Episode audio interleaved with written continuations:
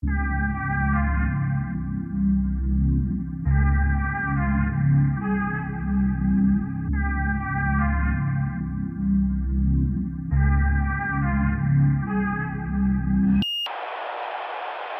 känns helt fantastiskt.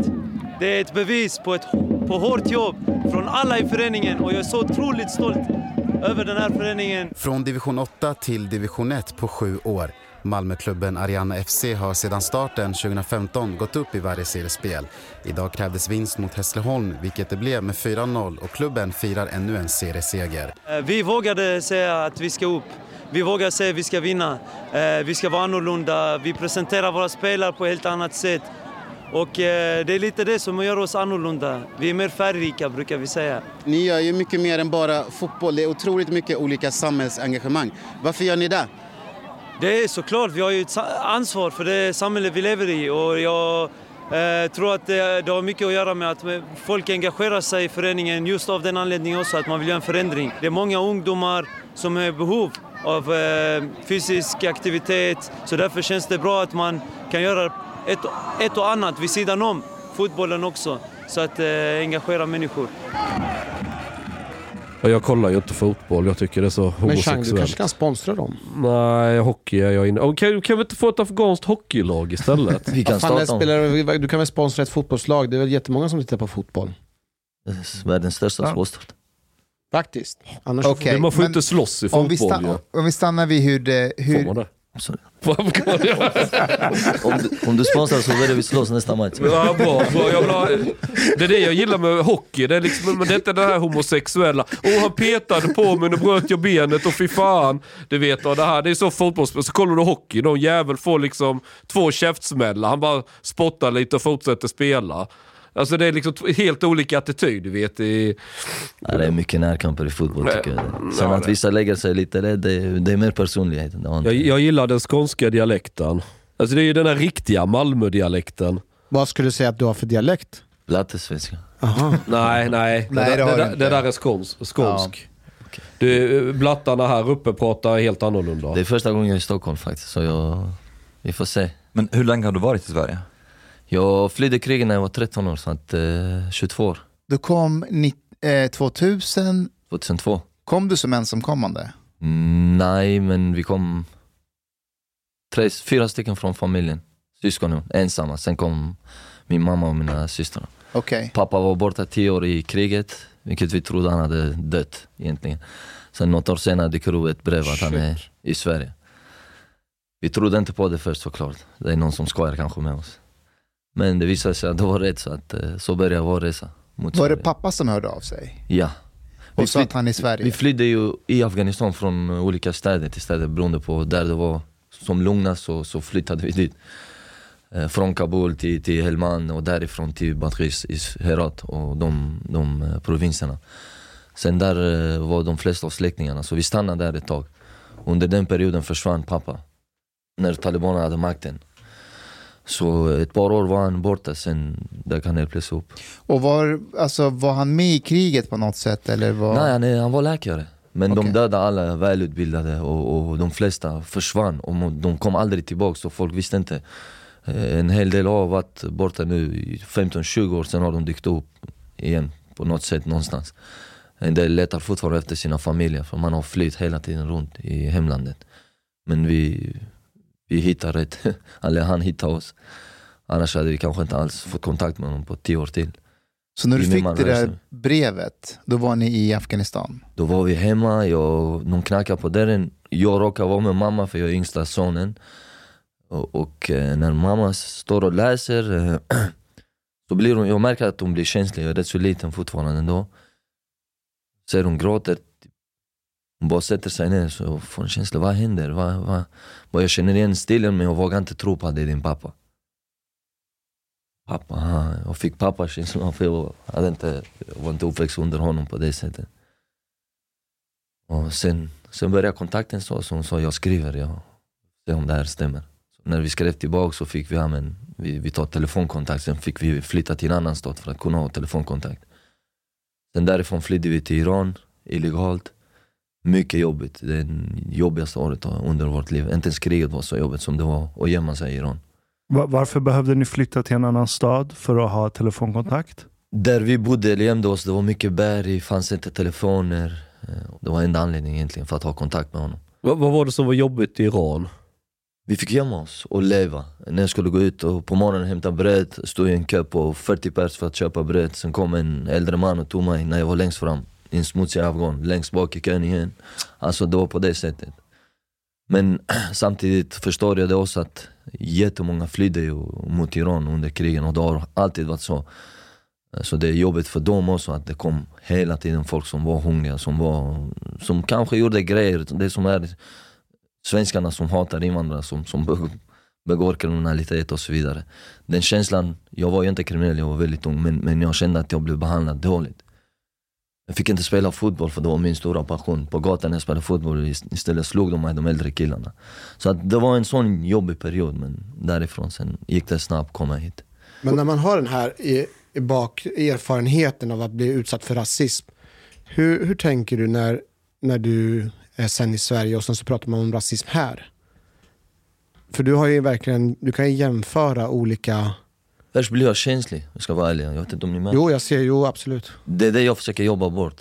Jag tycker det är jobbigt. Jag tycker det behöver inte finnas för uh, människor dömer rätt så fort. Jag tycker det är bara en som ska döma och det är Gud. Men uh, människor tyvärr dömer rätt så snabbt. Men, men hur är det med rasism i Sverige jämfört med Iran till exempel mot eh, Jag har upplevt rasism under mina 22 år och jag upplever det än idag. Det är. Men var det värre i Iran än Sverige eller eh, Sverige värre eller om du ska jämföra? Iran var det värre under det året. Det har aldrig varit eh, om något värre, ska jag vara ärlig. Nej. Men eh, sen i Sverige har det varit på sitt sätt jobbigt. Men hur, hur upplever du det i Sverige? Jag är fortfarande inte accepterad. Jag är inte svensk i Sverige. Eh, När jag åker till hemlandet, jag är inte afghan. Och här är jag, jag pratar svenska, jag pratar till och med svenska hemma. Vi gör jättemycket för Malmö, vi gör jättemycket för svenska samhället, men vi är fortfarande inte svenskar. Men- och men- man får höra det, man får se det. Tittar man på vår klubb, vilka förutsättningar vi har. Jag har sagt det öppet, tänk om denna klubben hade hetat Limhamns BK, alltså det är typiskt svenskt namn. Då hade vi haft Har, allt. har du läst Mustafas bok? Jag har inte hunnit faktiskt, ska vara ärlig. Det är bra, skit i den. Nej, men han, han har ett tips om att man ska lägga till ett svenskt namn för att bli accepterad. Jag håller inte med Mustafa, men kan inte ni slänga in ett svenskt namn i FC Ariana? jag, jag, jag, med all respekt, jag tycker, jag håller med dig, jag behöver inte ändra mitt namn, jag tycker folk ska ändra sin attityd. Varför ska jag ändra mitt namn? Men, men, men på vilket sätt eh, känner du dig inte accepterad i, i Sverige? Men personligen? De säger inte det rakt ut. Det är mer subtilt. Yep. Titta, titta bara på Arianas förutsättningar. Vi är näst största klubben i Malmö. Första fyra, fem åren vi tvättar våra kläder hemma i våra lägenheter. Och då snackar vi föreningsliv i Sverige, lika för alla. Men om, om vi tar det från början. Eh, FC Ariana. Ni bildar eh, fotbollslaget eller föreningen 2000, 15, 2015. men 2016 egentligen drar det igång. Kan du berätta hur det gick till när ni bildade föreningen? Jag, jag kom med en stor passion till fotbollen in till Sverige. Bodde i ett utsatt område som heter Rosengård. 11 pers i en tvåa slängde de in oss. Eh, Därifrån började min resa egentligen i Sverige och, och jag älskade fotboll. Jag tog en boll ut till skolan, jag kom hem 12 på natten med den bollen. Eh, Så spelade jag i ett par svenska klubbar och jag fick aldrig känna att jag är en del av det. Jag spenderade enormt mycket tid. Jag var först på träningarna, 45-50 minuter före alla andra. Jag till och med hjälpte med material där, materialaren, tvätta, pumpa bollar och så vidare. Jag ville vara en del av det. Jag var sist därifrån när alla hade tränat färdigt, jag plockade material, jag spelade, jag tränade extra. Jag fick aldrig känna att jag är en del av det. Folk hälsade inte på en. Inte. Jag fick inte känna mig en del av det. Jag tänker just att inte känna sig del. Konkret, vad kan det vara? Du säger till exempel att de inte hälsar på dig. Yes. Vad, mer, vad kan man säga mer? Kan du säga mer grejer som gjorde att den känslan dök upp? Exkludering hela tiden. I, i form av att lura en. Lura. Jag kände mig som en ungdom på den tiden. Men jag, jag, jag blev vuxen väldigt tidigt. Eh, För i hemlandet fick jag jobba rätt så tidigt för att ta hand om familjen. Så jag var klar i huvudet även när jag var ung, eh, tonåring. Så jag såg allt och, och kanske då känner de här vuxna att han här fattar inte än. Men, men man, man känner allt, jag, jag förstår allt. Eh, bättre än en 15-åring, en 17-åring mm, vanligtvis gör. Och då kände jag att de säger en sak men gör något annat. Man såg blickarna, skämten om, om invandrare, skämten om mitt utseende, min kropp, hur jag pratar, eh, hur jag spelar. Jag gick dit och hälsade på alla men när de som kom in efter mig omklädningsrummet gick inte rund, rundan och hälsade. Mhm. Jag kunde koka te och, och servera mina närmaste först, ska du ha ett glas? Men jag fick aldrig den tillbaks. Så jag var hela tiden vänlig, jag var hela tiden en kamrat men jag fick aldrig ha en kamrat.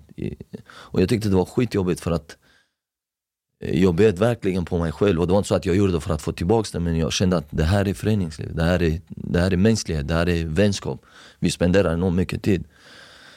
Så det gick långt, jag spelade fotboll i olika klubbar. Eh, men jag tänk, i de här klubbarna, var, var det andra etniska svenskar eller var det blandat med? Eller vad var det för de här människorna du var med? Var, var det, eller var det någon speciell samhällsklass de kom från? Eller var det folk från Rosengård? Eller? De flesta av dem i det laget var svenskar till en början. Eh, Sen blev det ju mindre och mindre ju äldre vi blev. Och på det sättet förändrades det lite situationen. Man blev mer accepterad för den man är. Men de som tog besluten var fortfarande de som, som inte såg på en som alla andra.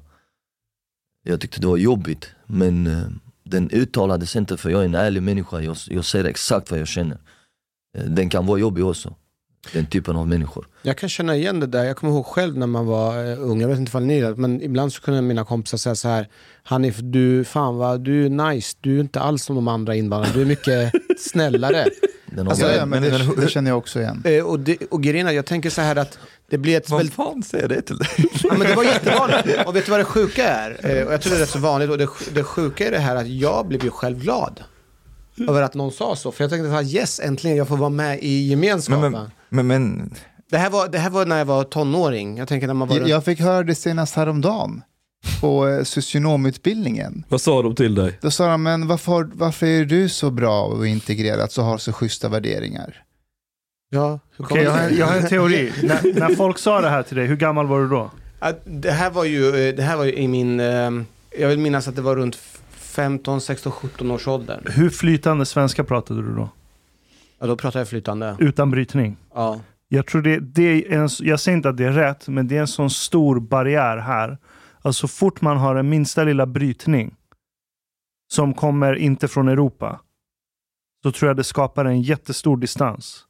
Fast det är inte bara brytningen, utan det handlar, det jag minns specifikt, det är att de sa så här, du är schysst som person. Du är inte som de andra invandrarna, de är dåliga, men du är bra.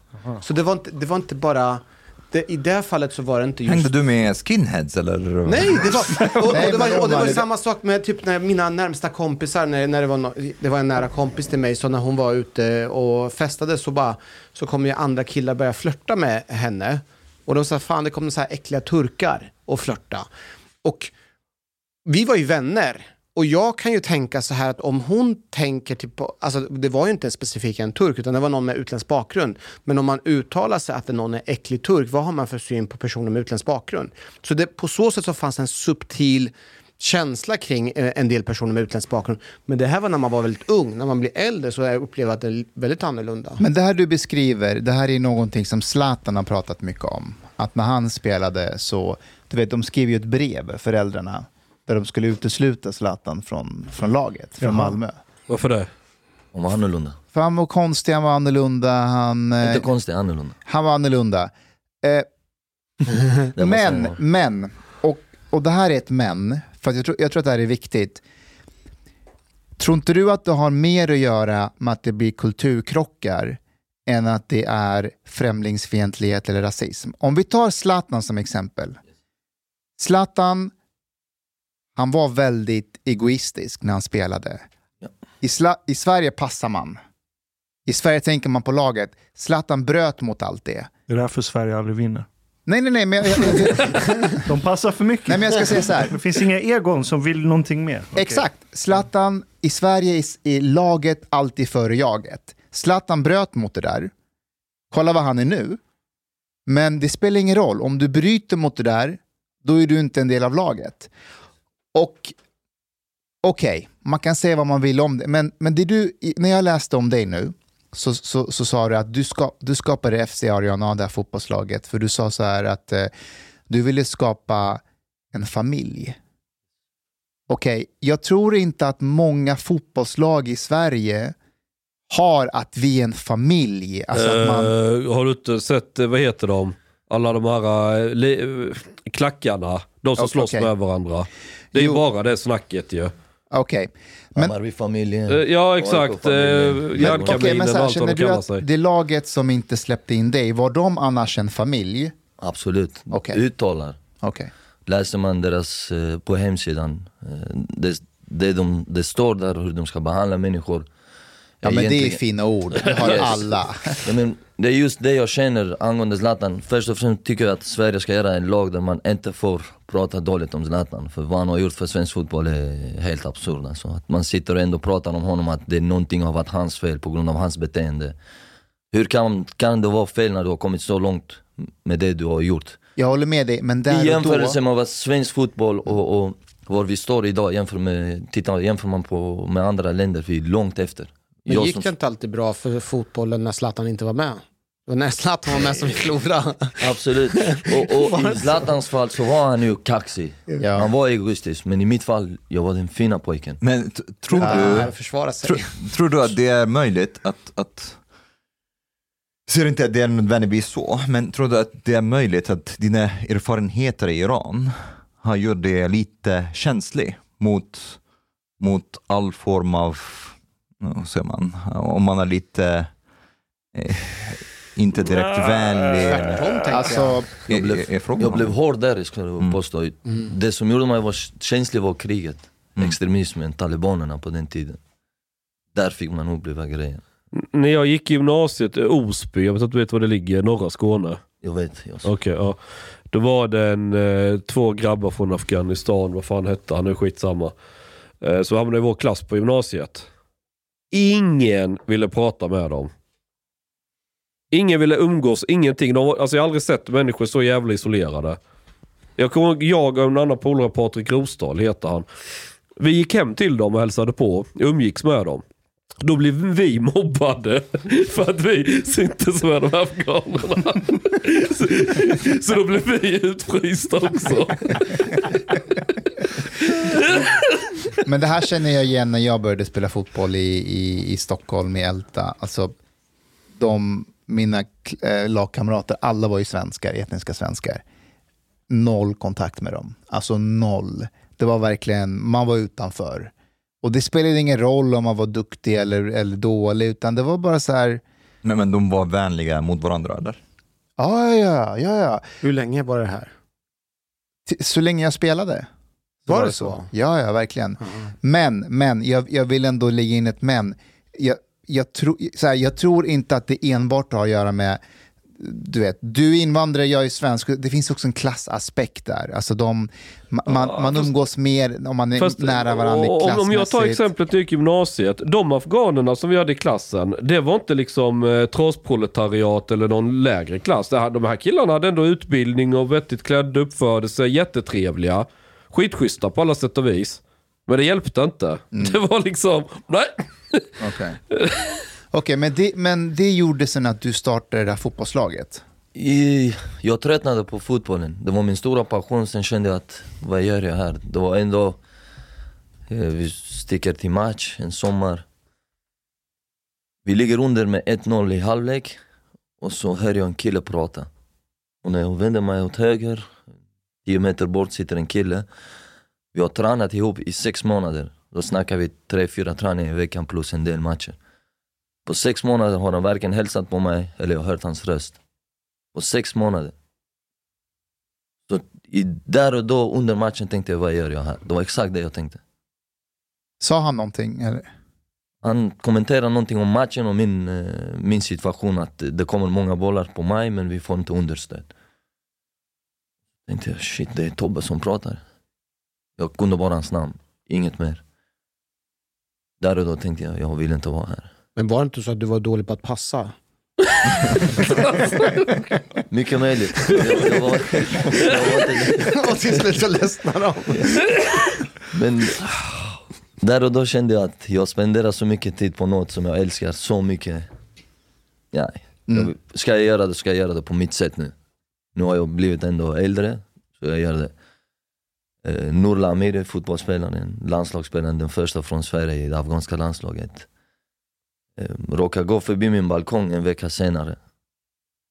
Han kör och hälsar, sen jag ser att bilen backar tillbaks. Säger du, har du funderat på att starta en egen fotbollsförening?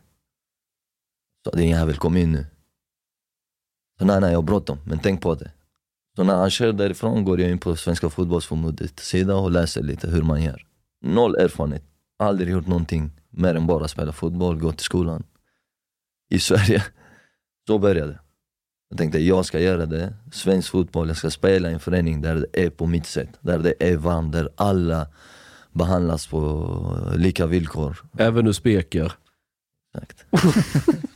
Okej, så hur gick det till när du startade laget? Vad var, vad var syftet? Alltså att det skulle bara vara för afghaner till att börja med eller? Absolut inte. Och det måste man eh, nämna. Det är bra att du frågar. För att eh, många med Arianas eh, framgångar vill gärna putta bort oss. Ja, det är afghanskt lag. Jag tycker det är fel att fokusera på de grejerna. Jag tycker eh, rätt fokus ska vara vad man har gjort, inte vem som har gjort det. Det är fortfarande det, det som pågår just nu. Och invandrare, ensamkommande som har gjort det. Jag är inte ensamkommande. Jag är invandrare men jag är inte ensamkommande och, och varför ska det stå alltid att det är en invandrare som har gjort det? Varför pratas det inte mer om Arianas framgång, vilka som har gjort det? Det är inte viktigt, vad är det man har gjort? Det är där fokus ska ligga, för det är det som har blivit svensk fotbollshistoria. Varför heter det Ariana? Ja, men jag kände att det är ett rätt så internationellt namn. Jag tittar på flygbolag och stora eh, företag och så vidare. Och det, jag gillar namnet Ariana. Så att det var, Var kommer Men, det var ifrån? kommer det ifrån? den kommer från Afghanistan vid de första arierna. Var, var det inte första. iranierna som var de första? Fast vi Ja, var men- de först. Det var- Vi har två iranier här också. Så. Men, men finns, eh, finns det etniska svenskar i, i eh, fotbollslaget eller? Oh ja, oh ja, oh ja. Eh, I början var det ju, de flesta var afghanerna som köpte idén.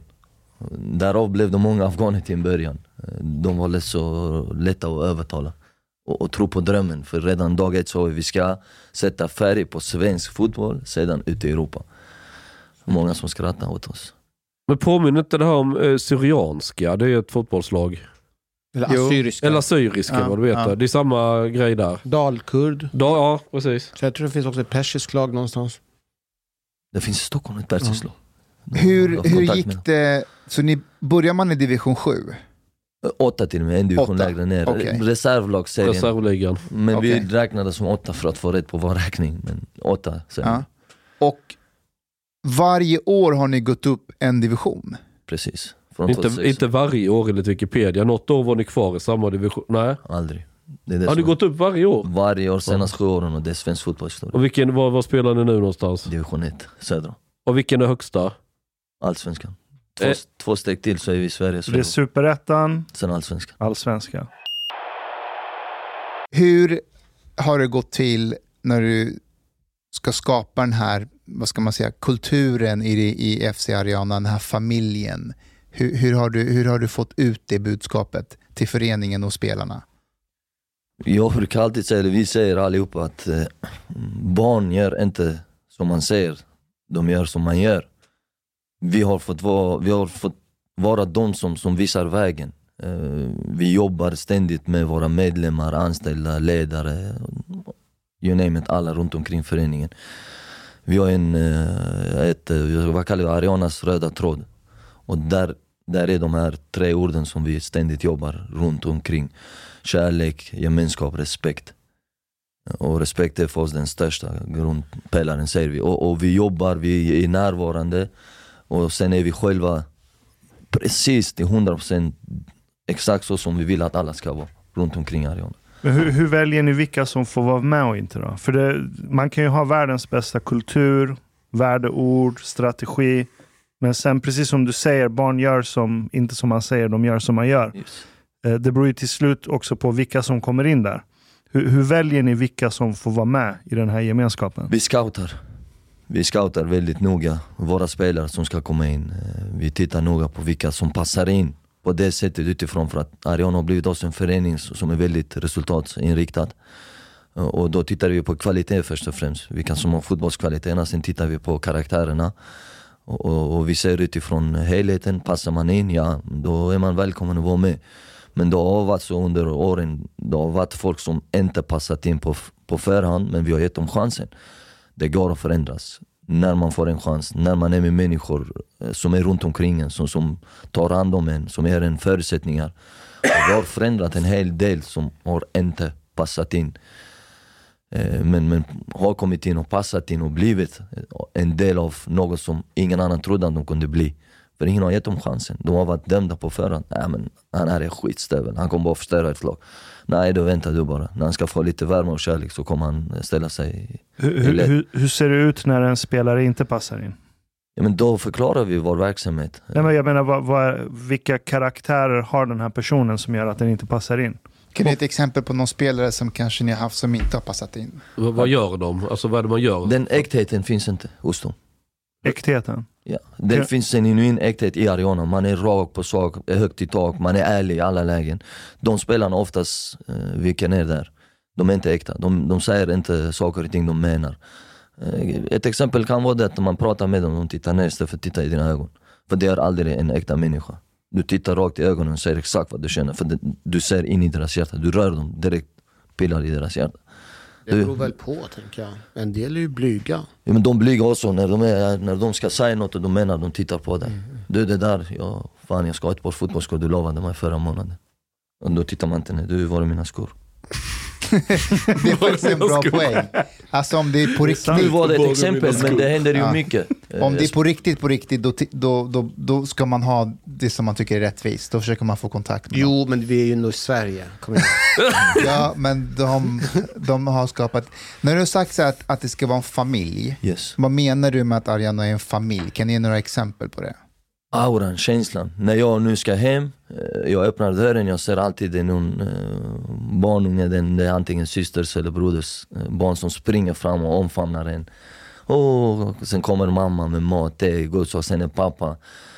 Sen är man, man umgås, det är en känsla, det är, en, det är luften där inne, man känner att man är älskad. Alla bryr sig om en, där är, tänker man inte åh de inte sitter ensamma, jag är inte välkommen där i den hörnan. När man kliver in i Arianas omklädningsrum, redan på IPen, man, man känner av musiken är på. Det luktar te, kaffe, det serveras. När man kommer in, alla hälsar, åh puss, kram, du vet. Man går runt sin runda. Alla pratar med alla, en del gymmar, en del sitter och pratar, sen man skämtar, sen man skämtar om den gruppen, man drar in dem. Man, man bara, man går runt så här. alla är en enhet. Det är en familj, en enhet. En familj. Idag mår jag dåligt här, händer någonting med mig här så hela min familj är här på ett par timmar. Men om man inte känner det, om man inte känner sig älskad, om man inte känner att folk bryr sig om en, då blir det lätt de här grupperingarna. I fotbollslag, du har spelat fotboll, du vet, i ett omklädningsrum, det är väldigt grupperat oftast. Eh, Det är de mot dem, det är den mot den, det är de stjärnorna i laget mot de lite Ni sämre har spelarna. inte det hos oss? Absolut inte. Ett exempel kan jag ta upp, det var två killar som kom inför division 3 till oss. Ena fick spela eh, rätt så begränsat, och så hittar han en kompis i laget, sen kör de hem till efter träningarna, kommer hem till träningarna tillsammans. Jag lät dem en vecka. Andra veckan, och då talar vi om äkthet. Jag tog båda två tillsammans, rummet bredvid, så kom killar vi ska prata lite. Jag sa titta på mig. Jag sa detta finns inte i Ariana. Att man håller hand, man går in och ut tillsammans, man isolerar sig, man gör en grupp i vår grupp. Kommer ni in tillsammans nästa träning så kommer någon av er få inte vara kvar i Ariana. Ja, jag tittar på dem, så båda två tittar på varandra och säger shit. De, de, de märker allt. Känner de men de säger inte det för det är min känsla. Nästa träning kommer han med någon annan och så kommer han med två, tre andra. Så var den gruppen död. Nu umgås de med alla och, liksom och så vidare. Så gick det mycket bättre för dem också fotbollsmässigt. För de hade isolerat sig i sin bubbla, börjat prata om tränare, kanske om spelare.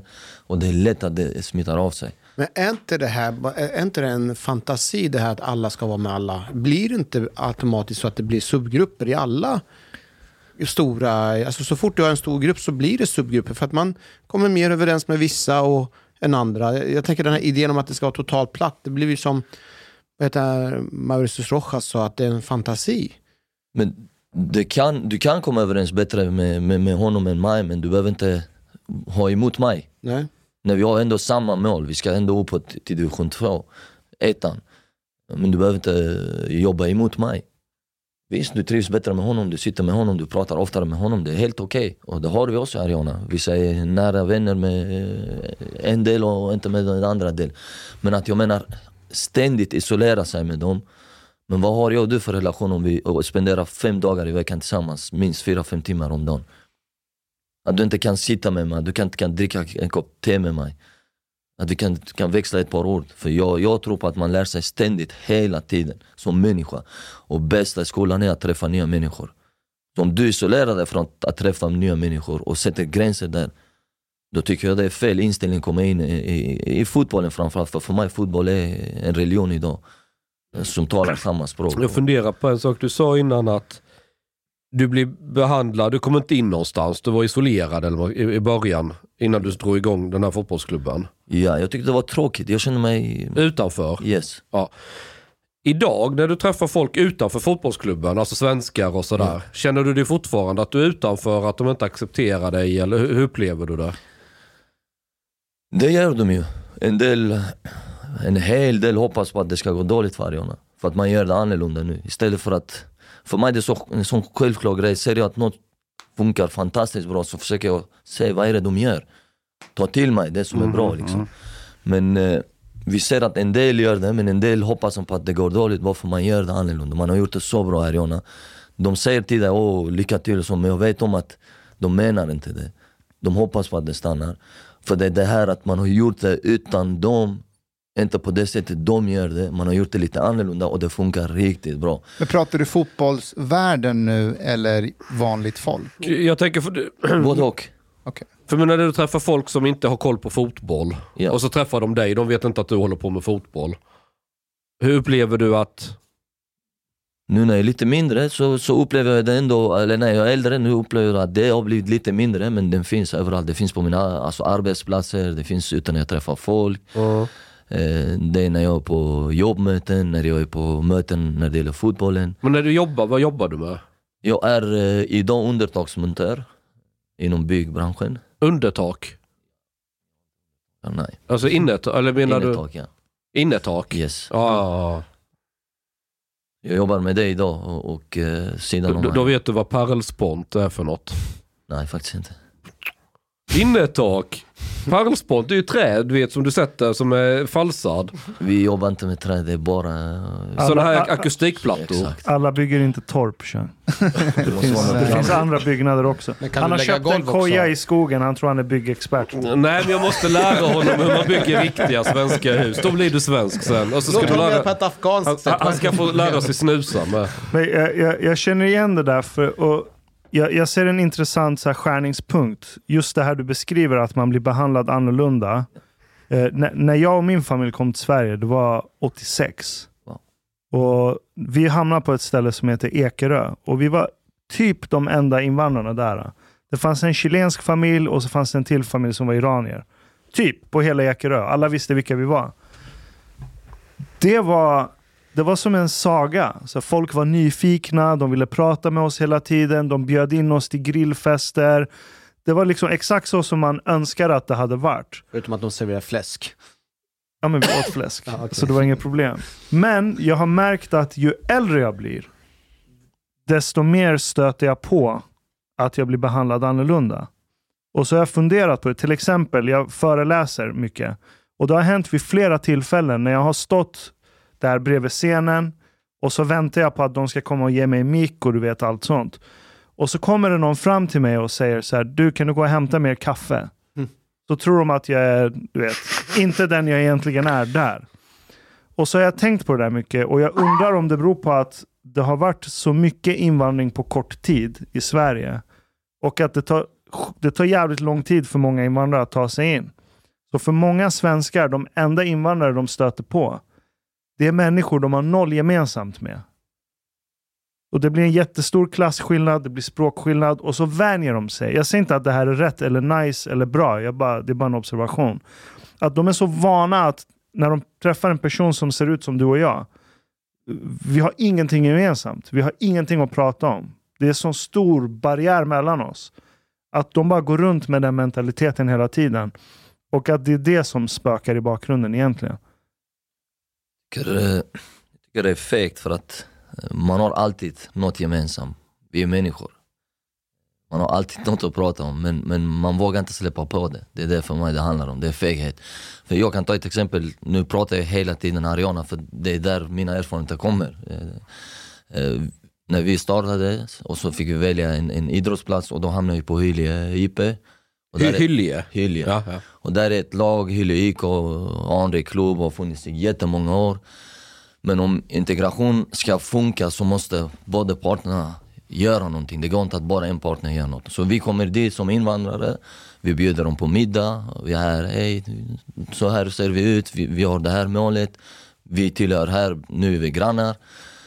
Men eh, ambitionen är att inte stanna här, men vi vill, så länge vi är här, vi vill ta hand om er, vi vill vara en bra granne. Liksom, vi bjuder på middag, bra mat. Starta samarbetet, så vi kan dela på klubbstugan, tvättstugan och så vidare.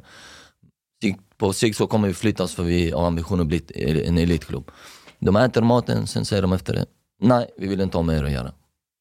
Va? Alltså de har ätit.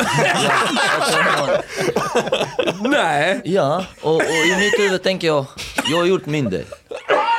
Men vä- vänta, på, på vilket sätt kommunicerades det här fram? För jag, jag, jag har svårt att tro att de var så här raka och ärliga och bara vi vill inte ha något med er att göra. Nej men vi, vi tar ju en, en del av styrelsen, eh, väldigt fina trevliga killar, så vi går dit och, och vi har bara ett mål med, med den här middagen är att inte sälja in något, men att verkligen starta en relation med Men, dem. men var träffas ni någonstans? På en restaurang. Okej, okej. Och Och ni, bjuder på mat? På och- mat, vi bjuder på mat. Vad var det för mat ni bjöd på? Afghansk mat.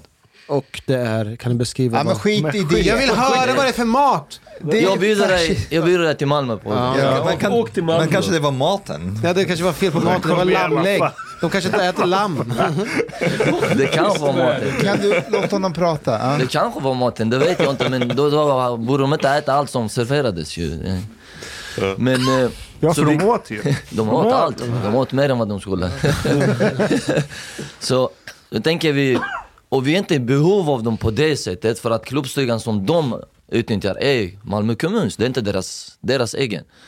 Så att vi, och det är inte därför vi går dit, men vi, vi går dit för att presentera oss. Nu kommer ni se oss här varje dag. Det är bättre vi kan hälsa på varandra, vi kan ha en relation och, och, och kan man jobba tillsammans och någon sorts samarbete så, så, så gynnar det båda klubbarna. Men jag lovar, efter den måltiden så säger de rakt ut Nej, vi är inte intresserade och vi vill helst att ni flyttar härifrån. Rakt ut. Sa de tack för maten i alla fall.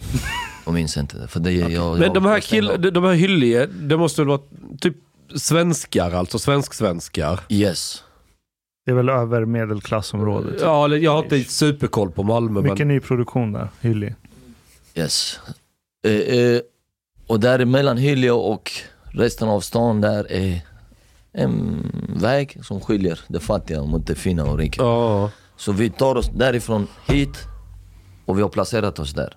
Men hur blev det sen? Då var ni på den fotboll, eller bytte ni till en annan? Hur det blev, vi startade i division 8 som vi kallar ja, reserv. men på vilken fotbollsplan hade ni då? Där Hyllie uppe, vi Ni, stannade ni, ni där. körde där ändå? Men vi vill ha ett samarbete med dem att vi är här. Jaha, vi- vi fick- så det blev inget samarbete? Nej, och det blev inte, fram tills idag, sju år, vi har inte fått använda klubbstugan. Vi har inte, första tre, fyra åren fick vi inte ha någon tvättstuga. Vi tvättade hemma, när man kom in i, i vår trappa så luktade det tvättmedel hela trapphuset. En klubb sköts från ett hem eller ett omklädningsrum. Och Ariana har skötts från ett omklädningsrum senaste sju åren. De var i division 3, Ariana var i division 8. Ariana spelar idag i division 1, de spelar i Sveriges sämsta division. Vilken spelar de idag? Sexan, som är den lägsta divisionen. Och ni spelar i ettan? I ettan. Och de vill inte låna ut eh, tvättmaskinen till er? De ville inte och sen när vi fick via Malmö stad efter ett par år fick vi en yta på 3-4 kvadratmeter. Fick sätta dit en tvättmaskin och torktumlare. Och de hade sina bredvid där, de hade lite fler för de har lite större verksamhet med tusen barn. Så när vi går dit i tvättstugan ser vi att de har satt lås i sina maskiner. Så det är sånt, det är det jag menar Ja, är ja, ja. jobbigt. Ja, frågan är om de hade gjort samma sak om, om Omid heter Karl, en, en blond svensk kille kliver in där. Nej. Hade de satt lås på sina Nej, maskiner? det tror jag inte. Så, så jag menar om in- integration ska funka så måste de också komma och mötas någonstans. Båda får parterna måste göra. djävulens advokat, kan det vara att det har skett incidenter, att saker och ting har försvunnit? För man sätter väl inte bara lås från ingenstans alls? Men, men försvinner vad Ingen- då? Ja, jag vet Att de ska fotboll- tjuvtvätta i din tvättmaskin? Nej, men man kanske snor andras tvätt. De kanske vill ha typ eh, fotbollskalsonger, vad vet jag? Vem, vem vill det Hanni? Andra Vem- fotbollsspelare. Vem stjäler någons svettiga Jag, fotbollsspelare? jag är bara djävulens advokat, att man tar andras grejer. Ja, De har aldrig, har aldrig sett, Jag har aldrig inträffat. hört någon som går och snor aldrig, Du har aldrig varit med om att någon har tagit någon annans tvätt? Inte fotbollskläder, inte man går till någon annans förening och snor deras Det fotbollskläder. finns ett svar bara och allt annat vet jag att ni bara skojar nu. Det, de vill inte ha oss där. Det är bara- Nej, det är väl klart att de det inte, är det har de ju sagt rätt att de inte vill. solklart att de inte vill ha er där. Och, och jag försöker ju förstå varför, men, men kan, det- kan det inte bara vara så att de tänker så här, de kanske är trevliga grabbar, men vi vill inte ha huvudvärken med samarbete, för att vi vet inte vad som kommer att komma med det här samarbetet.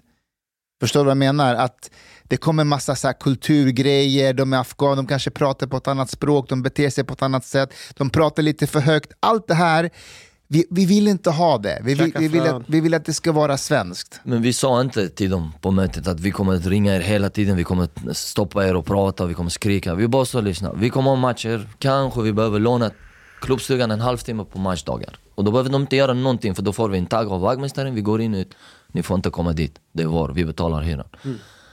Det var sånt. Sen visst är vi lite annorlunda. Vi har musik, våra hemmamatcher har varit en, en ren rock'n'roll-konsert.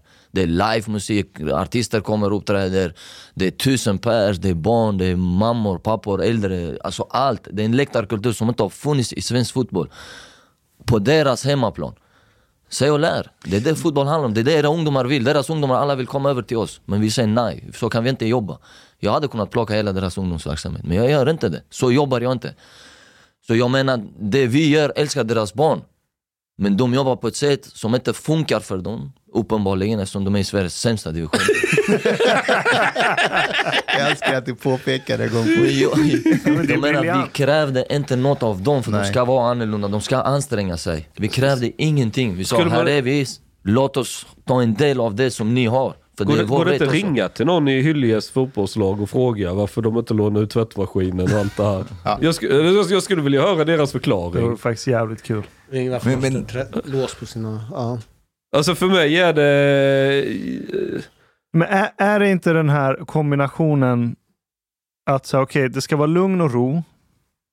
Vi orkar inte med någonting nytt som kommer in på vår, liksom inkräkta på vår area. Det kan vara nytt om jag kan gå till en restaurang och äta sushi. Ja. Då får det vara nytt.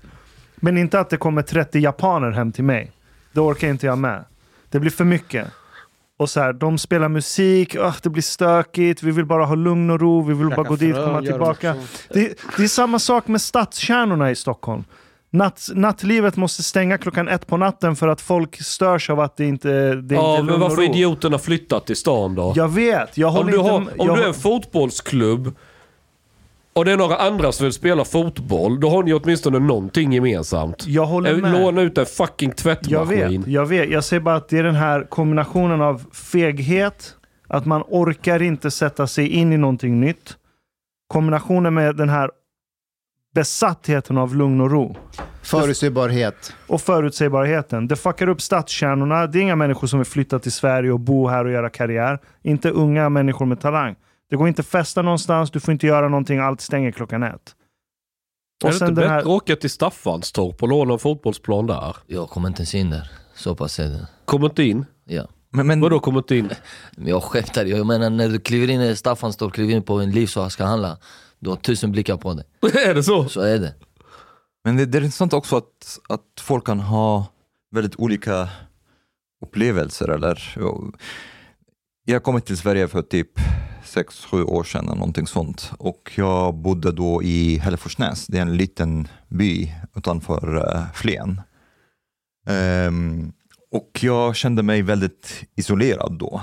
Ehm, Jag tror alla i Flen känner sig isolerade. förmodligen, förmodligen. Men i alla fall, det, det fanns eh, ingen, inget gym i Hälleforsnäs. Men några svenska killar, de hade ett, ett, typ, ett privat gym i en källare. Mm. Och då ehm, fick jag reda på, på vem av dem som hade ansvar för gymmet. Och jag gick hem till honom ringde på dörren och sa, men du, jag, eh, jag håller på att bli galen här, jag behöver träna. Eh, kan jag få tillgång till gymmet? Och han sa till mig, men det är vårt privatgym, vi har köpt, vi, vi köpte all tröstning och, eh, och sånt, så, och det är bara vi som har nycklar. Och, så, och jag sa, men kan jag betala någonting? Kan jag... Han, han tittade på mig lite och sa, vänta. Han gick in och gav mig en nyckel till, till deras privatgym. Um, han, han kände inte mig alls. Var, var han full? För då är svenskar jättetrevliga och vänliga. Och... Ah, men så, nej. nej, nej men, men förstår du? Ärligt talat, jag hade inte gjort samma sak. Eh, om, jag, om jag och mina vänner, vi hade eh, privatgym eh, och sen någon dök upp och sa, "Men kan jag få en nyckel till Och han privat- pratar konstig svenska. Ja, engelska men. Okej. Ja, ja. Men jag skulle säga att så här, om, om du är precis utanför Malmö, typ jag som är Hyllie här. Du har den här medelklassen som vill ha det på ett visst sätt. eh, eh, De är jätteanti allt de inte känner igen. Att- det, var, att det är så här illa, det, det hade jag faktiskt inte föreställt mig. Men kommer du mer ut där det är mer isolerat i Sverige, säg att du skulle vara Sölvesborg. Ja, säg utanför Olofström. Där har vi liksom, då är vi uppe i skogen nu eh, i nordöstra Skåne. Eller är det Blek, ja du vet var Olofström ligger. Om du är där ute typ eh, Jämshög eller någon jävla håla. Där kommer folk öppna upp sig mycket mer. Där, där kommer du nog vara mer som Omar berättar att ja, ja, men har du nyckel då. Det är liksom så här, man vill inte... Eh, men, men- men det finns en... Jag vet det finns en sån här medelklassrädsla. Framförallt för invandrare. För det är invandrare som skjuter ihjäl varandra och rånar barn och, och gör alla de här hemska sakerna. Eh, speciellt afghaner har ju jävla dåligt rykte. Det är klart att många är sådär, nej nej vi håller oss på avstånd, du vet. De blir... Ja. Man vill inte riskera. Alltså man vill inte chansa. Även om ni kanske är trevliga så tänker man, ska vi verkligen släppa in dem? Tänk om det blir problem. Och ännu värre, när det uppstår problem, hur ska vi hantera det? Vem ska hantera det? För det är det värsta man vet, att det blir problem och att man ska konfrontera. Det är inte väldigt olikt rasismen mot svarta i USA. Så om det kommer in så här ett gäng, en svart familj in i ett område där det är kanske är medelklass. Ja. Då är det också så här, ah, men de har dåligt rykte, de verkar trevliga, men orkar vi ta risken? Det är så den sipprar fram. Det är som, jag, när jag var i Värmland en gång, i Grums, eh, med en annan i bilen. Och så skulle den så här, ah, men mitt gamla barndomshem, farfar ligger här, kan vi åka och kolla på det? Så kör vi upp till en villa. Och jag liksom, skägg, svarthårig, sitter i en bil. Och så parkerar vi utanför en villa och så sitter vi och tittar in i villan liksom skitlänge. Vi sitter där i en kvart medan jag får höra livsberättelsen. Och så kommer det ut en tant ut ur villan. Jag bara fuck. Eh, Jag tänkte inte på det. Jag satt här med nedrutad, eh, nedvävd ruta, sitter med mitt skägg. Kolla, nu är de rädda. Nu är de rädda för mig. De tror att jag ska råna stället. Hon kommer ut hon bara Tjena, tjena, är det ni som ska köpa husvagnen? Så jag bara, "Aha, nej, nej, nej, det är bara ett gammalt hus med minnen. Så här. Hon bara, nej men vi sitter och äter kebab, vill ni komma in och hälsa på? Ja, kebab. Och så.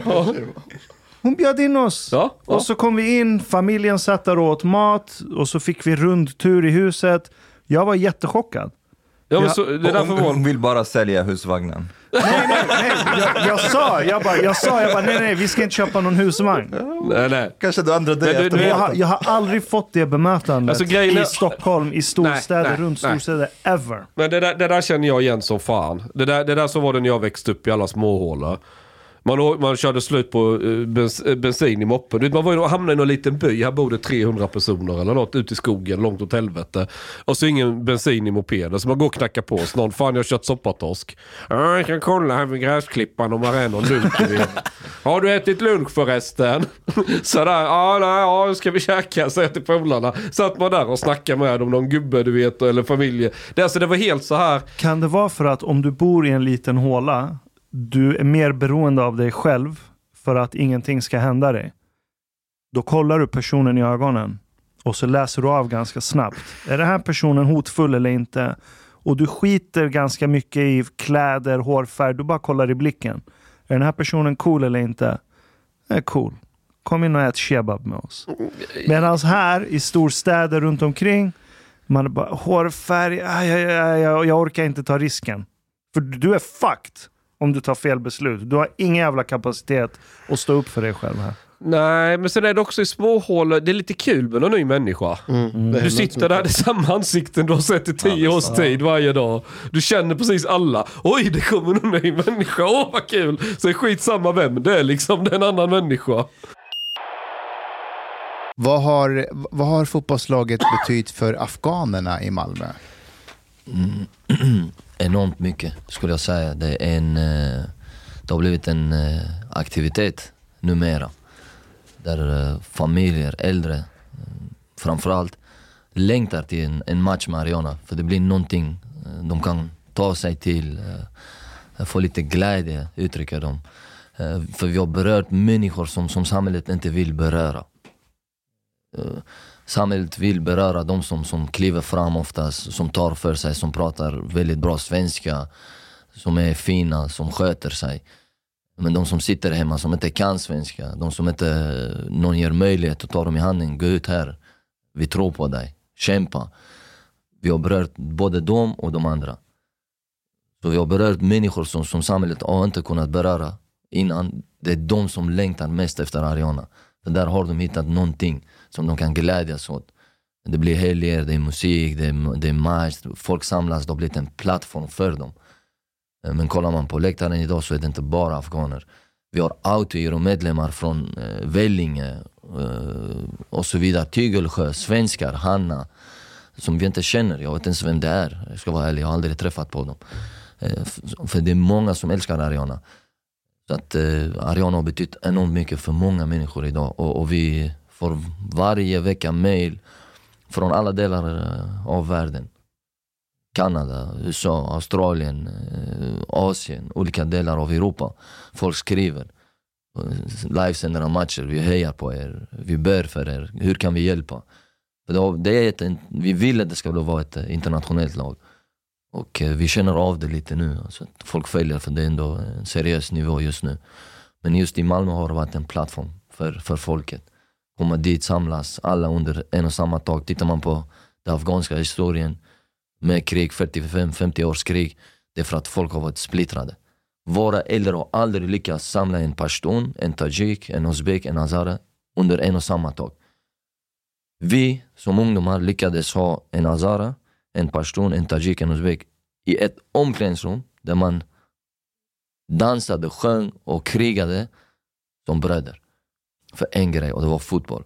Men fotbollen är större än bara fotboll. Vi har, Ariana har alltid sysslat med annat sidan om samhällsfrågor. Så vi lyckades med det som våra äldre på senaste 50 åren inte gjort.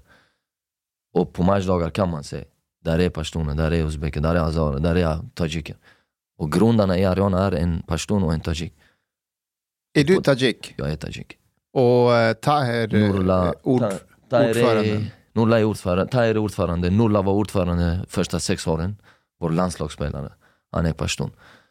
Eh, så att vi två startade, sen hoppade Tahir på och vår nuvarande ordförande. Men turkar vill du inte ha va? Jag skojar med dig.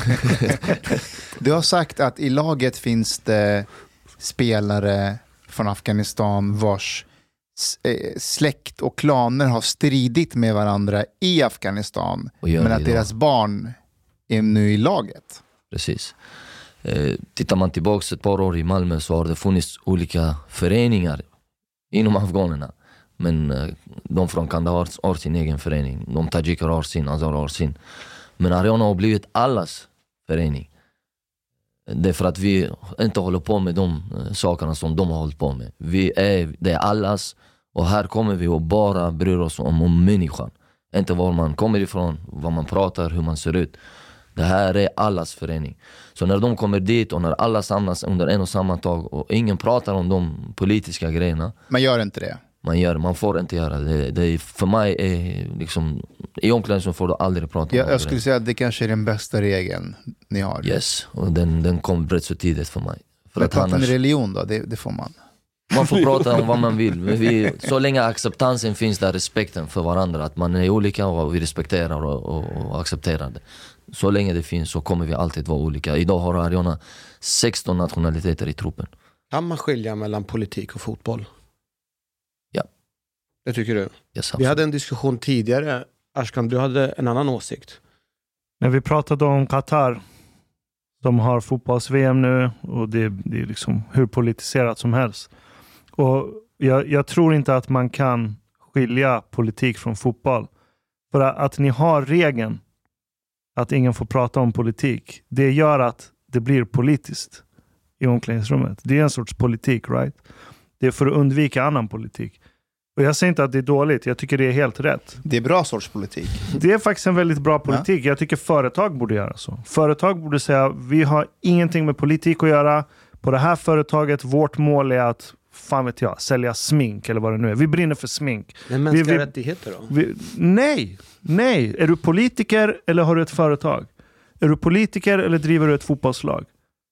Du kan inte vara politiker och rädda världen samtidigt som du ska komma till eh, vad, vad, vad heter det högsta serien i Sverige? Allsvenskan. Allsvenskan. Du, du kan inte göra alla de där sakerna samtidigt. Omar, håller du Men- med? Jag vet inte faktiskt. Ehm, lite neutral där. Du, du, är, du är Schweiz. Omar är Schweiz. Men, men eh, du säger att ni håller på andra samhällsfrågor, någonting sånt. Yes. Som, som vad menar du? Eh, vi som ungdomar kände att vi är en del av samhället. Vi har alltid sett oss som svenskar vi, och vi har känt att det, vi, det är, vi måste ta vårt ansvar för att kunna göra samhället till, till, till, till det bättre. Eh, Malmö till en bättre plats. Så har vi alltid tagit vårt ansvar och, och de menar att eh, en del samhällsprojekt som har funnits har redan deltagit. Om vi tittar tillbaks nu, 2015 var Malmö stad rätt så, hade det jobbigt med alla de här ensamkommande barnen som kom. Eh, Och det är unga passiva killar som är, det är samhällsfara för, alltså, om vi ska vara ärliga. Då går Ariana in i ett projekt, eh, tar dessa killar, erbjuder dem två gånger fotboll. För det är där passion, eh, känsla, eh, tillhörighet kommer in, glädje. Så jag tänkte vi ger dem lite glädje, man samlas. Utöver det hade man eh, lektioner i svenska språket två gånger i veckan. Under tiden de väntar på sina svar från migrationsverket blir det tråkigt, passivt, man har inget att göra, man accepteras inte i samhället. För man kan varken svenska, man kan inte klä sig som, som, man, som de ska. Så blir de alltså, knuffade utanför. Och det utanförskap är farligt. Så att vi drog in dem, kom. Vi, det går, det finns vägar. Så att vi, vi tänkte under tiden om de lär sig svenska, då underlättar det för dem att komma in i samhället. Sen är det fotboll. Idag har de flesta av dem eh, uppehållstillstånd, permanent uppehållstillstånd. De jobbar, de kan bättre svenska än vad de hade kunnat idag utan Ariana. De jobbar, de spelar fotboll eller futsal. Det var en grej. Sen har man alltid eh, gjort eh, sin plikt och tagit ta sitt ansvar gentemot samhället. Eh, sen, jag vill gå tillbaka gärna till den politiska frågan som ni tog upp. Jag tycker det är mer politiken som blandar in sig i fotbollen. Tvärtom. Fotbollen vill sköta sitt men det är politiken som kommer dit och Ja, du har en poäng. Yes. hela tiden blandar in sig. Och därav kände jag, jag håller med dig, för när man säger att man får inte prata politik, då pratar man politik.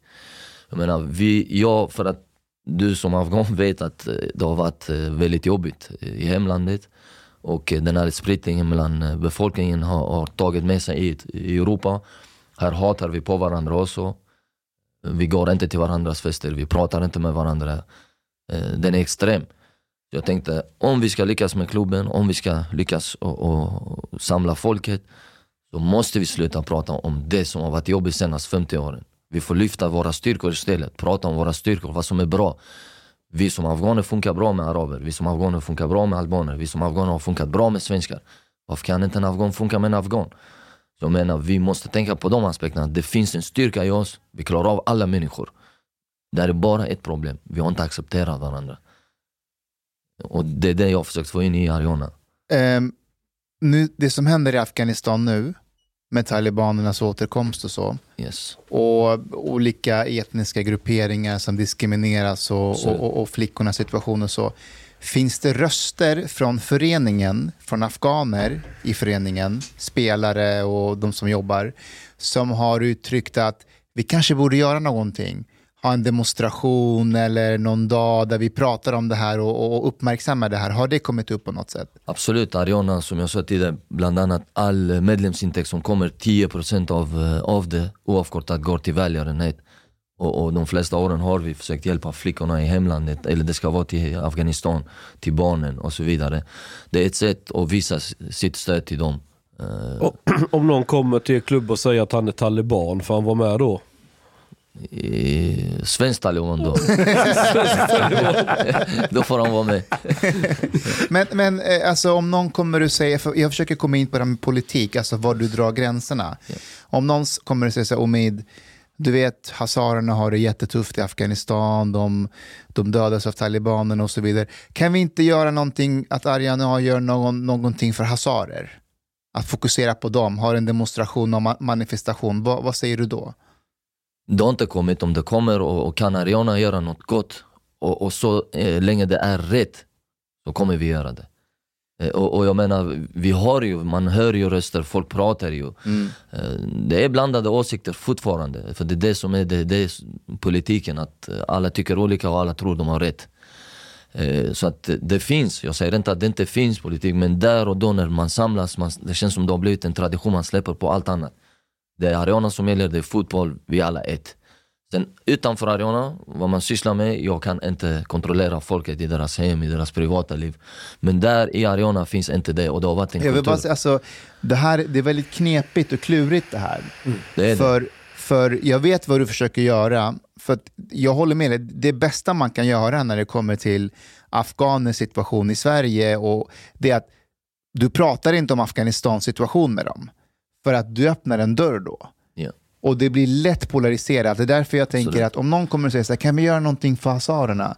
Och som förening, som ordförande, som sportchef tänker man, vad är problemet? Det är klart att vi kan göra någonting för att ha en manifestation, men då har du öppnat en dörr.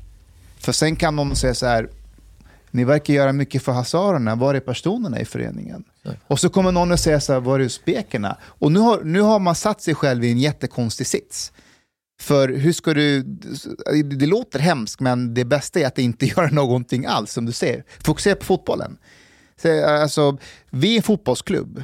Vi älskar fotboll och om man älskar fotboll är man välkommen här. Men vi vill inte prata politik. Det är det jag säger, så länge Ariana kan göra något och det är rätt, då gör vi det. Så just demonstration, är det rätt för Ariana, då får vi sitta i styrelsen och ta ett beslut. Och där och då kommer oftast de rätta besluten, för det är många kloka huvuden som slår ihop sig och, och så kommer det bra beslut. Men däremot kunna hjälpa på andra sätt, mänskligt, på ett mänskligt sätt, då är Ariana alltid öppen. Men just gå mot politiken gör vi inte det som du säger, öppnar man en dörr, då sprängs den dörren direkt. De öppnar inte den, de spränger den. En fundering jag har. ehm, har ni fått några sponsorer? Nej. Inga företag? Inga... Vi hade fyra, fem stycken förra året. Eh, Tre, fyra av dem har redan hoppat av. Varför har de hoppat av? För vi är Ariana FC. Varför gick de med från början? Fick du? de med för? Ja. Men nu är det ju också lågkonjunktur och det går dåligt för de flesta företagen. Men jag tolkar din fråga som att finns det intresse och folk vill sponsra? Ja. Det finns inte. De som har sponsrat är de som känner en, en tillhörighet till klubben. Alltså afghaner. Jaha Som okej, så de har, de har något företag. Och läser man lite närmare på Ariana vad Ariana åstadkommit senaste sju åren. om Vi snackar om svensk fotbollshistoria. Eh, Ett par eh, killar från Rosengård, Malmö som, som startar en klubb som sedan skriver svensk fotbollshistoria. Det är inte någon som själv har kommit fram. Bra jobbat grabbar. Men om, eh, om Vi hör står av, bakom er. kan vem som helst komma och sponsra er? Alla kan komma och sponsra. Så även om Sverigedemokraterna ringer, hej vi vill sponsra er en miljon, vi vill sätta vår logga på era kläder. Pengarna är välkomna. Så pratar en riktig afghan. Välkomna. Ja, men jag, jag, jag vill gärna prata till de alla där som hör mig. Eh, Ariana har kommit till en punkt där det inte längre går på kärlek, gemenskap och respekt bara. Där eh, division 1 har en stor betydelse, eh, ekonomin, där, som kommer avgöra vårt öde och vår framtid. Hittills har vi inte haft uppbackning från någon och då syftar jag inte bara Sverigedemokraterna, inte någon. Varken Moderaterna, sossarna, ingen har hjälpt Ariana. Det är inget svenskt företag som kliver fram. Och då blir det oftast, går vi tillbaka till den här politiska frågan. Är det för att vi ser ut som vi gör? Är det för att vi pratar som vi gör? Men vad har Ariana gjort för svensk fotboll? Vad har Ariana gjort för, för Malmö? Och, och det de har skapat är något helt unikt utifrån resultaten. Eh, idag läktarkulturen tittar ju på hur man sköter sig, hur man eh, presenterar spelare, ledare, hur man jobbar med ungdomar i de utsatta områden. Det är någonting som, som borde ändå toucha någons hjärta. Bara afghaner, mer än afghanernas. Det har inte gjort, jag vet inte. Jag antar att ni inte har så mycket fylleproblem på läktarna. Absolut inte. men, men det har kommit folk som sitter och tar en bira Mm. Okej. varm sommardag. Ja, men det är något annat. Ja. För att det finns en så här självkontroll. Afghaner dricker inte med andra afghaner, så, så, så det, blir, det, det, spårar inte ur. Och det, när man dricker så blir man jävligt full jag skulle snabbt. påstå att det, den nya generationen skiter i det fullständigt. Det har blivit lite öppnare. Jag ser Okej. att ungdomarna dricker och, och lite oftare ser man nu att de gör det lite framför äldre också. De har öppnat de dörrarna. Okej. Och jag gillar det, ska vara ärlig, för att den nya generationen får, får vara lite annorlunda. För tänker vi som våra äldre så kommer Afghanistan fortsätta vara som den är. Och vi kommer fortsätta vara så trångsynta som vi är och varit. Så att jag tycker att låt dem öppna upp sig, låt dem vara som de vill vara. Och det måste vi acceptera. Så jag ser lite av det, tendenser av det. Sen jag vill inte säga om det är rätt eller fel, men folk måste få vara som de vill vara. Men är det skötsamt? Liksom? det är skötsamt. Vi har inte haft ja. en enda skandal på vår läktare de senaste sju åren. ja, men då är det Och vi har den problem. st- näst största publiken i Malmö, i Skåne till och med. Jag tror vi sant. har mer publik än superettan-lag. Va? Hur, Yes. hur, hur många kommer på era matcher? Vår sista match, eh, den finns även på nätet, ni kan titta. Det är nästan över 2000. Shit. Och det är för att Malmö stad inte ger oss eh, förutsättningar med en arena där det kan ta emot fler folk, där vi har parkeringar.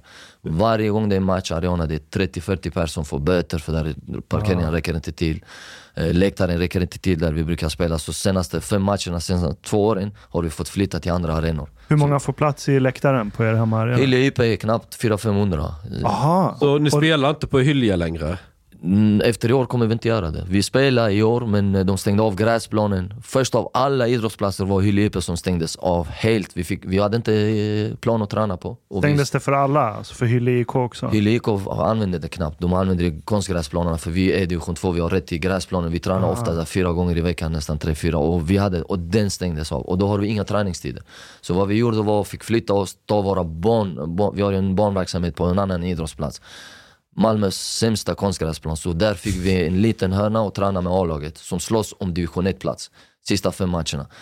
Det är det jag pratar om förutsättningar. Det är det jag pratar om att de ser olika på oss. Jag gör inte det, de gör det. Och med dem menar jag de som styr just nu idag, tyvärr. Och har gjort senaste sju åren.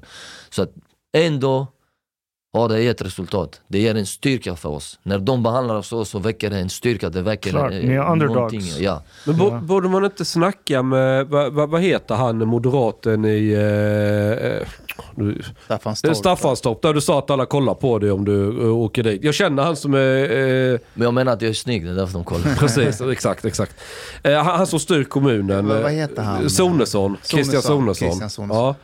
Och jag säger till honom, ah, jag vill, du vet, det gynnar ju kommunen om det är mycket folk som kommer, du vet, de handlar och köper grejer. Ja men du vet, det, så är det alltid. Kommunen vill ju ha någonting som drar folk till... Jag ska kolla hur stor fotbollsarena de har. Det går säkert att deala med honom. Det är väldigt komplicerat skulle jag säga. För att går du till honom så säger jag men jag måste ta det med den och den måste ta det med den. Så det går i olika händer. Så för att du ska få någonting så kan det ta uppemot ett och två år. Ja, om man kommer som afghan. Men om jag kommer... Han är, han är jude, du vet. jag, jag, jag är både jude och zigenare så jag vet hur jag gör affärer. Jag har också en liten zigenare i mig. Så. Är du det? Japp. Ja, ja, se där. Om vi tittar på er klubb nu, så är ni eh, division 1. Yes. Så är nästa steg superettan. Det är nästa mål. Det är nästa mål. Så om ni vinner division 1 södra nu, Yes. är det superettan nästa? Det är, det är superettan. Och hur ligger ni till nu då? Eller när, när börjar den säsongen? Den börjar i april, men vi, just nu är vi på uppbyggnadsfas. Nu ska vi sätta en trupp, sätta en tränare, nya spelare ska tillkomma. Jag såg att er tränare slutade. Ja, vi gick skilda vägar. Du kan berätta för mig, vad, vad hände? Han lovar inte att berätta för någon annan. Eh, jag har sagt alltid att Ariana är väldigt resultatsinriktad och den tränaren kom in i division 3 när vi låg näst sist i tabellen. Han kom in, han kom till Ariana med storm. eh, Som han brukar uttrycka sig själv, han blev en afghan direkt. Han eh, omfamnade Ariana och Ariana omfamnade honom. Och, det gick väldigt bra för honom, fantastisk människa och tränare. Han radade upp 18 segrar i rad, så vann Ariana division 3 blev klara för division 2 och då värvade jag som sportchef 25 nya spelare. Och då säger alla, vad fan sysslar de med? Division 2 är svår. Det är många lag som har satsat i flera år, klubbar som har funnits i hundra år och väldigt bra ekonomi. Och så kommer det nykomlingarna, Ariana FC med, med 25 nya spelare, ska få ihop det. Och då pratar vi alltid som alltid, vi ska in och vinna den. Och då är tränaren kvar såklart och, och då går det som det ska. Vi är med, har hängt på toppen. Ibland leder vi, sen ligger vi femma, fyra, trea, sen etta, sen helt plötsligt. Så under året har ett visst, visst eh, missnöje väckts hos mig och, och jag känner att... Eh, Hos tränaren? hos mig, Okej. på grund av resultaten. Eh, och och säkerligen har jag sagt saker och gjort saker som, som har fått både tränaren och en del spelare känna sig väldigt pressade. Och eh, jag kände att han var inte sig själv riktigt. Nu pratar jag väldigt rak och ärlig. Var det 25 helt nya spelare också? Vad, vad I- gjorde ni med de gamla spelarna? Det var jag som var kvar från division 8 och två, tre till som var kvar. De fick vara kvar. Men eftersom en del av det laget som vann trean var spelare som följde med från femman och sexan. Nu har det blivit division 2, nivån är för bra om jag ska uttrycka Ah, mig Okej, så. jag förstår. Men vänta nu, vänta nu. Pratar inte du om att ni var en familj? Absolut. Så vad hände med de tidigare spelarna? Kvaliteten är för bra, så man får vara i familjen men inte som fotbollsspelare. Han sa de är resultatinriktade. Absolut. Men vad sa du, han var inte sig själv och tränade? Tappa sig lite känner jag och, och eh, då inför sista matchen så, så ger jag honom en paus. För jag tänkte, Ariane leder serien inför näst sista matchen eh, och där eh, spelar vi oavgjort och lagen bakom oss vinner. Så nu är det två, tre lag på samma poäng men vi leder på grund av bättre målskillnad. Och inför sista matchen så måste vi vinna. För då har vi allting e i egna händer. Så känner jag att jag ger tränaren en paus och tar på mig kostymen och själv tar tag i det. För att jag var tränare innan också och jag känner truppen, jag känner Ariana bäst av alla. Så jag tänkte att eh, enligt mig då var det rätta beslutet för att Ariana ska ta steget upp till ettan. Vilket är en galen grej. Två år, samma rest, tränare, folk är vana med honom. Inför sista matchen, du tar, tar bort honom.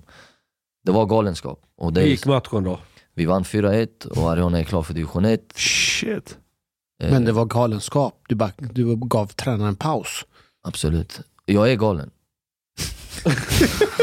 Med helt straight face. Men jag är galen. Nej, men Ariana är... Om det krävs att jag ska kliva åt sidan och Ariana vinner en match imorgon, då kommer det bli så. Mustafa, vet du vad det här påminner mig om? Eh, Om den här, var det Michael Jordan i sin dokumentär? Alltså, Last han, var- Dance. ja, alltså han var liksom... Eh, Jag känner igen det här. ja, han var liksom, han kunde nästan, sociala koder, allt det där skitsamma, utan det bara vinna som gällde. Yes. Och då eh, så var det, kunde det bli väldigt obekvämt. Och jag sa det i omklädningsrummet inför sista matchen, last dance. För en del av spelarna kommer ju inte vara med nästa år som spelare. Så det var vår sista dans och, och jag visste att det skulle bli svensk fotbollshistoria. Så då, och vi säger alltid, vinna är inte det viktigaste. Det är det enda som räknas. Kom inte säg till mig, vi kom tvåa och vi är stolta. Det finns inte. Oavgjorda matcher, bortaplan mot ett lag som leder serien. Man märker ju en del är nöjda, oh en poäng. Jag är så förbannad att jag kan... jag tar sönder grejer. Så, Var, var kommer det här ifrån? Afghansk kultur. nej. Nej, Nej, det är kanske lite jude i honom. Svensk vikingmentalitet skulle jag säga. Nej men den är, det är någonting eh, man har byggt. Formats sen många år tillbaka, man kommer hit. För, som fotbollsspelare, förlåt. Jag alltid säger de att det ska vara kul och sånt. Det är aldrig kul när man inte vinner. Och jag som fotbollsspelare har fått lära mig, när jag vinner det är kul. Och det är det enda som, som gör så att efter match, oavsett man har spelat, om man har spelat eller inte som spelare, när man har vunnit, där finns glädje. Men när man förlorar oavgjort, det finns ingen glädje oavsett hur, hur kan det vara kul? Så det är det som man har fått lära sig, att det enda som räknas är att vinna. Och vi, vi ville skapa historia. Vi sa inte det rakt ut i början, men vi sa ju att 2022 ska Ariana spela i division eh, 2. Och då, då krävdes det sex raka avancemang. Folk skrattade. Men vi visste samtidigt att det skulle vara historia, men vi pratade inte om historien. Så vi var väldigt, väldigt eh, målmedvetna och, och, det, det finns en driv i föreningen. Så vi var nästan besatta. Och när man är besatt, då det är annorlunda. Passion är en sak, men besatthet är en annan. Eh, En fråga. När du vinner en match, känns det som en revansch på något sätt? Du sa ju till början, du vet, ingen, ingen ville hjälpa dig, du var utanför i fotbollen, förra klubb och allting. Och så vinner ditt lag som du själv har skapat och ni kommer till högre division och, och, och, och så. Känns det som en revansch? Att nu visar jag dem eller? Ja det är typ så till alla. Det är så, räcker fingret? Ja. Eh, när du, för den här besattheten du pratar om och att vinna och sådär, känner inte du ibland att, att om du fortsätter så att, att du också kan trampa på människor längs vägen? Jag tänker på den här tränaren till exempel. Hur tror du att han tog det när du gav honom, gav honom en paus Absolut. sista matchen? Jag kan tänka mig att det betyder mycket för honom som Han- tränare. Mm. Och, och tänk dig i min situation där jag absolut, är det sista jag vill är att trampa på någon eller såra någon känslomässigt. Och det uttrycker jag dagligen till mina spelare och ledare. För så är jag som människa med allt vad man har upplevt. Under de två åren uttrycker han, tränaren uttrycker själv, det här är det lag jag älskar mest och efter detta vill jag inte ens träna någon annan klubb. Och tänkte nu har jag kommit till en punkt inför näst sista matchen med en vecka kvar. Jag isolerar mig själv från lördag när vi spelar den matchen, alltså inför sista matchen. Där vi spelar oavgjort och där beslutet tas att jag ska ge honom paus. I 48 timmar isolerar jag mig själv. Jag ringer ett samtal till ordförande och jag ringer ett samtal till en vän. Som, en god vän som jag tar lite råd och tips ibland när jag ska ta tuffa beslut. Jag isolerar mig för 48 timmar och då går endast de här tankarna, hur kommer han må? Känslomässigt. För han kommer bli jätteledsen. Men, men som jag återigen sa, på, längs vägen kommer vi trampa på folk. För att vi vill en sak och när det inte passar så måste vi ändå gå vidare. Och då, då, då måste det trampas. Men sen hur man trampar, hur Ariana trampar jämfört med andra föreningar skiljer sig. Det är det som skiljer sig. Vad jag gör är att jag tar min fru, jag ber eh, klubbchefen ta sin fru och vi är ett par andra. Vi tar, sätter oss i bilarna, kör till Svedala, en jävla by som han bor i. Och knackar på hans dörr. Dagen därpå eller några dagar så när han öppnar får de ögonen, shit. Vi ringde inte, vi förvarnade inte, vi bara gick dit. Vi bara klev in i hans hem och vi satte oss och vi förklarade. Jag vet om att han vet innerst inne, för vi har haft väldigt nära relation och han vet om att jag kommer alltid göra det som känns bäst för Ariana. Och jag har alltid uttryckt hur mycket jag älskar honom, hur mycket jag uppskattar honom som människa framförallt, inte bara tränare. Så jag gick dit och visade min respekt att det här har inte med dig att göra, det har inte med, med, med mig att göra, inte med vår privata relation. Jag kommer komma hit hem till dig igen om ett par månader för vår vänskap ska inte sluta här. Banden kommer fortsätta men fotbollsbanden har brutits. Ariana måste vidare och det bästa för Ariana denna veckan är att någon annan kliver fram. En annan röst. Och att han slutar. Och att han är på paus. Sen utvärderar vi hans situation efter matchen. Eh, Kan han komma tillbaka eller han kickad? men efteråt hade vi ett möte igen, jag kallade hem honom efter dagen efter match. Eh, nästa dag, två dagar efter matchen så var han hemma hos mig och vi satt och drack eh, riktigt god afghanskt te och lite mat och så pratade vi och, och, och det rätta var att kanske han skulle gå vidare. Men får jag fråga, när du sitter i hans hem och, och berättar det här för honom, hur, hur, hur tog han det? Vad sa han? Hans, Alltså det första, när han ska ta en paus från tränandet. Det var ju via telefon som jag sa det. Okej, när det hände. Han, var, han sa jag accepterar. Men jag känner, jag hör ju på rösten hur ledsen han är. Och jag vet om att det kommer vara ett tryck på honom under kommande vecka. Många frågor, många känsliga frågor. Och vi gick officiellt inte ut med det. Eh, För jag vill inte heller eh, sätta honom i, i den sitsen. Men på matchdag märkte ju folk att jag kliver in där och står på sidlinjen medan han är klädd och står sidan om där, våra hejar. Men, men eh, jag visste om de grejerna också, men, men jag, det bästa jag kan göra är att visa det, respektera honom och jag, vi förklara det med kärlek och var, ha en äkthet i mig som jag alltid haft. På grund av Ariana, det ska framåt, det ska vara äkta. Så, så länge det är äkta så känner jag ändå att jag har inga baktankar. Jag vill inte såra honom, jag vill att Ariana ska gå fram. Sen om det råkar såra honom, men jag går dit och förklarar varför jag gör det. Så är fotbollsvärlden. N- när det, när, ibland när man vill men det går inte. Då får man acceptera det. Jag som spelare nu, jag vill fortsätta spela i Ariana. För det är den enda klubben jag älskat att spela i. Men jag kan inte längre klara av nivån. Det har sårat mig, jag har gråtit. Men vad ska jag göra? Ariana sårar mig nu. Det har blivit för bra, så, att, så är det med fotbollen. är du rädd att ni växer, att ni har växt så mycket senaste åren, eh, sen början nu, att, att det har gått lite för fort? Rädda är vi inte för vi har två lejon på brösten. Vi ska vara de kaxiga och modiga. Men det är en klump i magen i år känner jag. Det är en klump att varför är det ingen som, som backar upp Ariana? Vad är det för fel på oss? Vad är det för fel på vårt jobb? Vad menar du med backa upp? Ekonomiskt, om vi pratar rakt ut. Eh, Nu ska vi se, ni ska spela i division 1 nästa år. yes, Och det är två... Det, sen nu går ni ett, det, det är två steg till för att hamna i högsta. yes. Och det, vad heter det? Allsven- Allsvenskan. Allsvenskan.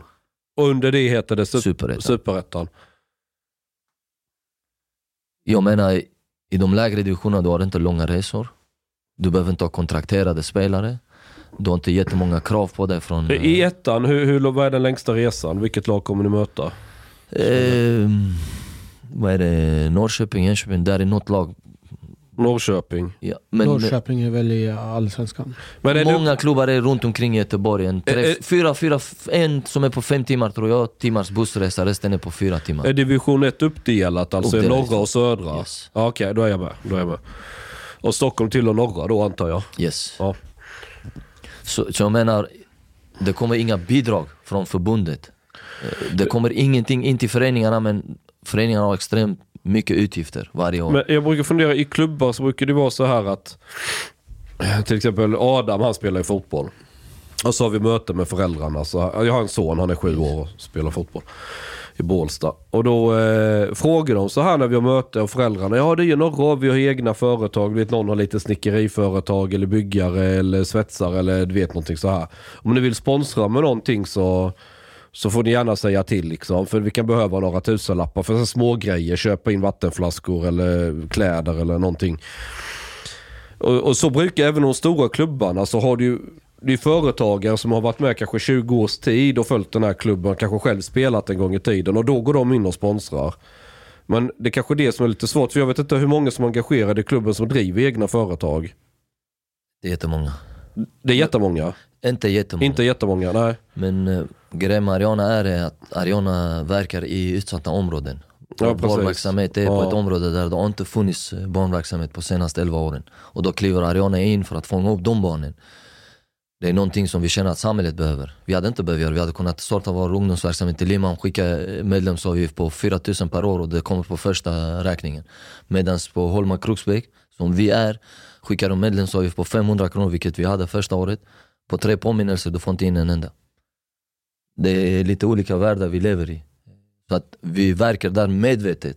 Vi vill göra något. Vi vill fånga upp de människorna. Kan vi rädda en av hundra barn och inte bli kriminella? Då känner vi ändå att vi har lyckats med någonting. Men det är inte alla klubbar som tänker så. Alla klubbar tänker så, ta de barnen som, som har föräldrar som har företag som gynnar föreningen, som kan betala höga medlemsavgifter. Eh, När först, jag var ju samtidigt ungdomsledare också, alltså tränare, första ett, ett och ett halvt år. När vi hade en samling sju på morgonen, skulle köra barnen till Svedala bland annat, till Staffanstorp. Av 15 barn det kom en förälder. Och då får ledaren köra fram och tillbaks, fram och tillbaks i en bil. Så jobbar Ariana idag i Malmö. Men de andra föräldrarna, vill de inte engagera sig eller de har ingen bil eller? En del har inte bil, en del har inte ekonomin, en del Nej. kan inte svenska men de, i, i de flesta fall kan de inte föreningslivet. Nej, nej, nej. Det är det som är det stora problemet. Men vi som förening börjar nu jobba med att fånga föräldrarna. Där är också ett jobb att göra. Att nu får vi jobba emot föräldrarna också. Eh, Så att eh, det är ett stort jobb men det är krävande, det kräver och vi får inte betalt av Ariana heller, vi som driver det. Det måste vara nej. kanske viktigt för er Jag att tror att veta. där har ni nyckeln, för jag tror att det blir ett missförstånd bland många invandrare om vad föreningsliv är. Man tänker, ja men de ska spela fotboll, vad har jag med det att göra? Gå och spela. Men man fattar inte att föreningsliv i Sverige, det, det, det, det är civilsamhället som engagerar Det sig. är som att som, driva företag. ja, som bakar bullar, som skjutsar eh, barnen fram och Precis. tillbaka, tvättar kläder och så vidare. och så vidare. Och det är det vi försöker eh, nu lära ut. Och det är det nästa mål, att jobba med föräldrarna. För barnen är fantastiska, vilken utveckling de har haft. Eh, Nu slår de de flesta lagen de tävlar emot. Utvecklas både personligt, på, på ett bra sätt och fotbollsmässigt, stora kliv. Men jag menar, det är ett stort jobb att göra. Och vi- får inte betalt, vi går till våra jobb, bygger i 6, 7, 8 timmar, sen ska man direkt till Ariana, kommer hem 11, 12. Det ska vi förhållanden, det, det är jobbigt. Samtidigt får man ingen uppbackning av eh, politikerna, får man ingen uppbackning av kommunen, får man ingen uppbackning av eh, de rika företagare och så vidare. Så att vi känner oss att vi någonstans vi gör jättemycket men får väldigt lite tillbaks. Om, om du redan från division 8 när ni började hade fått uppbackning, hade fått resurser, hade ni varit där ni är nu tror du? 100% Fast Ariana hade varit förberedd på ett mycket bättre sätt för division 1. än- Mm, fast frågan är hur hungriga ni hade varit. Ja, det är lite det jag tror. Jag tror att allt det här kan ha gjort att du har fått en nu jävlar ska jag visa dem. Att vara lite förbannad är ju en jävla drivkraft. Den finns fortfarande. Ja. För det är ingen som trodde på drömmen, även om vi hade haft säg nu, ett par miljoner i kontot redan då, ett par föräldrar som engagerar sig, tio chaufförer som kör varm. Men det var fortfarande ingen som trodde att, när vi sa dag ett, vi ska upp till Allsvenskan, vi ska ut i Europa. Till och med mina egna bröder skrattade åt mig. Jag menar, det är den som har drivit oss, inte att alla motarbetar oss. Det är såklart det är det är en morot för oss. Den, den triggar igång oss ännu mer. Jag menar, förutsättningar gör att man kan jobba på ett mer kvalitativt sätt. Du kan ge mer kvalitet tillbaks. Just nu har vi inte kvalitet på allt som vi gör, eller inte haft. Men runt A-laget har vi försökt det bästa, men jag menar runt barnen och så vidare. På kläder, bollar, verksamheten, träningsplaner. Det är där kvaliteten blir sämre på grund av förutsättningarna. Vil- vilken eh, fotbollsplan kommer ni spela på nästa år? Är det bestämt? I Malmö finns det inte många fotbollsplaner som är anpassade till elitdivision 1. Mm. Nu pratas det om Limhamn Sipe som vi har spelat våra senaste matcher senaste Hur, många, hur, mycket, hur pu- publik tar den i Limhamn? Läktaren är runt 500-600, sen har de lagt en sån eh, tillfällig läktare som man kan öppna upp. Så den kan passa, men till och med den blir för, för litet för Ariana.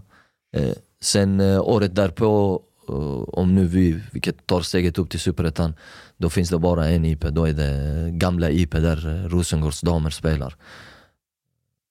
Den är stor va? Den är stor, konstgräs dock, men det, det är stor. Det är en arena med läktare och allt. Eh, Där får man allting först. Och det är dit vi vill. Och det har vi sagt i tre, fyra år att ge oss det här för vi kommer ta våra steg. Men dörren har varit stängd alltid. Och jag tror dörren är stängd även i år. De trycker på att gå till gamla stadion bredvid eh, Malmö, Malmö FF, den gamla, som IFK Malmö har idag. De vill vi ska kanske dit i år. Men läktaren, det är löparbanor runt planen, lite långt ifrån läktaren. Och vi får inte det tryck med våra fans på matcher. Det är också en, någonting som, som kännetecknar Ariana, vi vill ta med oss det. För det är det som ändå varit lite annorlunda jämfört med andra föreningar. Att det är sån läktare, det är maskot på matcherna, det är trummor, Nice. det är liv. Då har ni maskot. Ja, absolut. Hur ser den Är det ut? lejon? Lejon. Tungt. Finns på bilden, ni kan titta på Ariana. Va, hur, hur ser det ut nu? nu? Nu är ni i någon uppbyggnadsperiod sa du. Yes. Och när, när börjar division 1? Första matchen? I datum, speldatum är inte spikade men eh, det är i, i början på april. Början på april? Yes, första Okej. veckan i april brukar det Och vara. är det truppen ni har med er från division 2? Det är Yes. samma trupp som ni ska in i ettan? De flesta ska följa med, det är målsättningen, eh, men, Ja. men det kommer krävas förstärkningar. Okej. Vi säger vi ska vinna division 1 och då behöver jag ett, en 5-6 spelare som kliver in i startelvan. Okej. Och har du tagit över rollen som tränare nu? Nej, det Okej. var bara en match tillfälligt. Nu är jag sportchef på heltid. Men du, jag f- funderar på om ni ska försöka rekrytera en tränare nu. Yes. Vad är det som gör att den här tränaren tänker, tänk om det går lite dåligt, kommer jag bli avsatt igen tillfälligt en match för att, alltså hänger ni med på Sånt där händer i klubbar, det är ju inte... Är det verkligen så? Man- att man Ja, det är mycket Men Ja, alltså ja, kolla ja, ja, ja. internationellt, de ger ju sparken till höger, Man- vänster. Ja, Malmö en FFs tränare vann SM-guld och fick gå. Det här var ändå inte tillräckligt bra. Och han var svensk. Nej, jag skojar. Vår var också svensk. Nej men eh, absolut, en jätte, jättebra fråga, vilket jag har fått rätt så ofta nu. Och jag känner av det att många tränare vågar inte ge sig in på utmaningen, inte Ariana men utmaningen. Eh, tränare har sagt till tränare, för man frågar ju runt, hur kan du gå till Ariana? För de vill bara ha resultat. Alltså det är det snacket som går inte. Men, men det är också lite det vackra. Vi är lite annorlunda. Varför ska det vara så, så billigt att komma in i Ariana? Varför ska det vara så lätt att komma in i Ariana? Varför ska det vara så lätt att stanna i Ariana? Jag menar, presterar du inte så får du gå. Gör någon jobbet bättre än dig så kommer du rycka från den stolen också. Så funkar livet. Det är en sån chef jag vill ha. På det. Ja, men jag har aldrig kunnat jobba på företag för det, jag har saknat den där mentaliteten. Jag vill veta att någon trycker mig till min absolut bästa förmåga hela tiden. Och det är det vi gör i Ariana. Vi har sagt när spelare, jag sitter på möten så pratar vi först. Jag presenterar Ariana som förening och, och lite så. Sen, sen frågar jag vad har ni för ehm, förväntningar på klubben? För ibland är det lätt att prata om andra grejer och till och med prata lön, sen är man överens. Sen, sen, sen när man kommer på för, förväntningarna så, så är man helt ifrån varandra. Han har eh, dessa förväntningar och jag har dessa förväntningar. Så det går inte ihop. Så att vi pratar förväntningar, sen när man är överens, då, ja, då säger jag oftast, lyssna det är en klubb som kommer ställa krav. Jag gillar att det inte började klappa dig. med, gillar att det började med familj, mat, det. Man svarar, Jag älskar Barat. Pengar! Jag vill ha pengar och resultat! Resultat. Men det är så familj skapas. Vad fan? Tänk hur jägar-samlarstammarna gjorde för 50 000 år sedan. Det var liv och död. Det var liv och död, annars dör du. Men- Det är kring liv och död familjen skapas. Men det är ju det, när vi vinner matcher, vi går till, till Lallas buffé, det är en restaurang, vi äter eh, tillsammans. Då kommer eh, Eh, spelarnas flickvänner, fruar, tränarens min och allihopa. Vi samlas, man sitter långt efter matcherna, 4-5 timmar. Äter mat, äter, sen dricker man te, man umgås. Det blir, det blir familj på riktigt. Så jag menar, den presenterar vi också, för den finns på riktigt där. Men i början säger vi att det kommer ställas krav. Jag kommer inte klappa Mustafa på ryggen efter en dålig insats. Jag kommer säga till honom, kom du här hit eh, gubben. Titta, titta på din match, 25 touch, 15 bolltapp, felvänd, rättvänd. Du, på måndag tränar du så här. De grejerna ska vi bli bättre på. Men vi älskar dig, du är en del av den här familjen. Vi kan inte ner dig nu. I några Nästa- matcher till. I några matcher till. Nej, men, vet, jag, jag håller med dig, för du vet, tar du bort fotbollen, liv och död, det blir Silja Line. Så åk på Silja Line. Det finns mat, det finns familj, men det finns inget att dö för. Så what- what's the fucking point? Någon, det är någon som sa om man vill som ledare ha alla glada, då ska man sälja glass. Då, kan man, inte- då ska man inte vara ledare. Vet, vet du, på, jag var basketcoach för länge sedan, för jag spelade basket sedan jag var liten. Sen blev jag coach och sen åkte vi på såna här läger, och det var turnering. Och så jag coachade nioåringar. Nio, tio, ja, vad kan jag ha varit? 16, 15, något sånt. Och sen coachade jag dem och så var vi på match. Sen var det så här tjejlaget som spelade innan oss, så här nioåriga tjejer. Och de var sämst. Du vet, de förlorade, det var kaos. Och du vet, jag tittade på coachen och så här, hon var glad hela matchen. Och sen när matchen var slut så kom de här tjejerna och satte sig och så var coachen skittrevlig mot dem. Och så sa jag till henne... Ärsken, de var nio.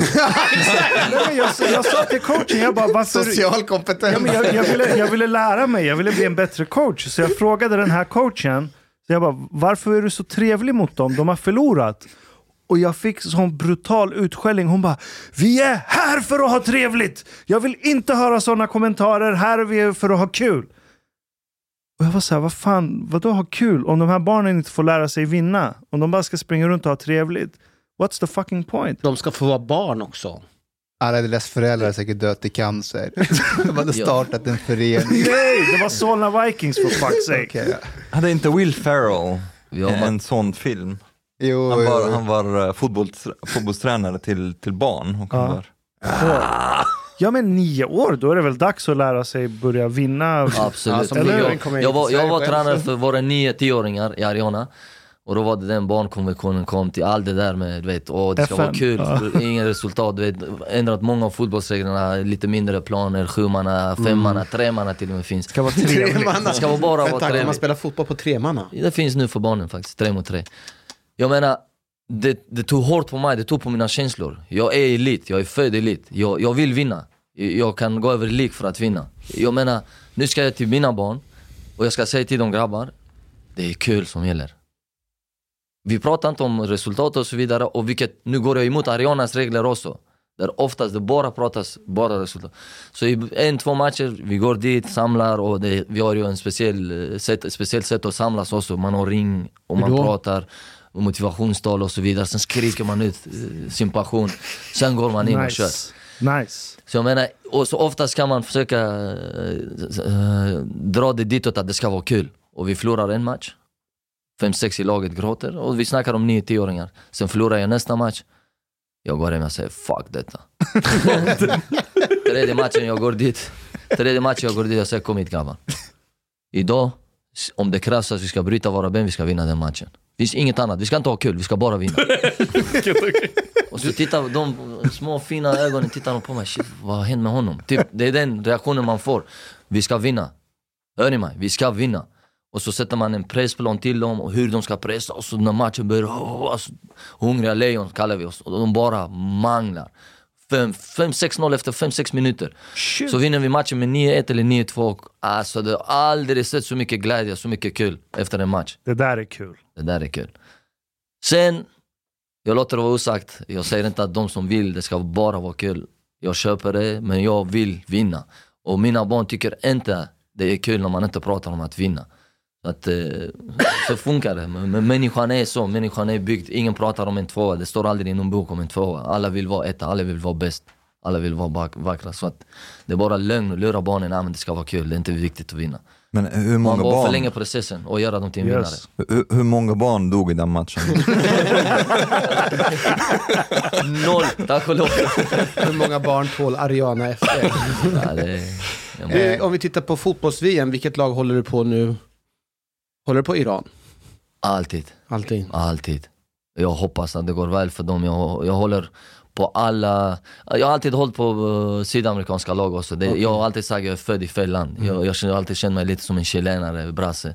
Så att Br- Brasilien, Argentina går alltid in i hjärtat. vilket jävla mål de gjorde, Brasilien. Fantastiskt. Det är fotbollsgodis. Ja, Bissan där. Man gjorde något liknande på träning, så, så, så man, man spelar som man tränar.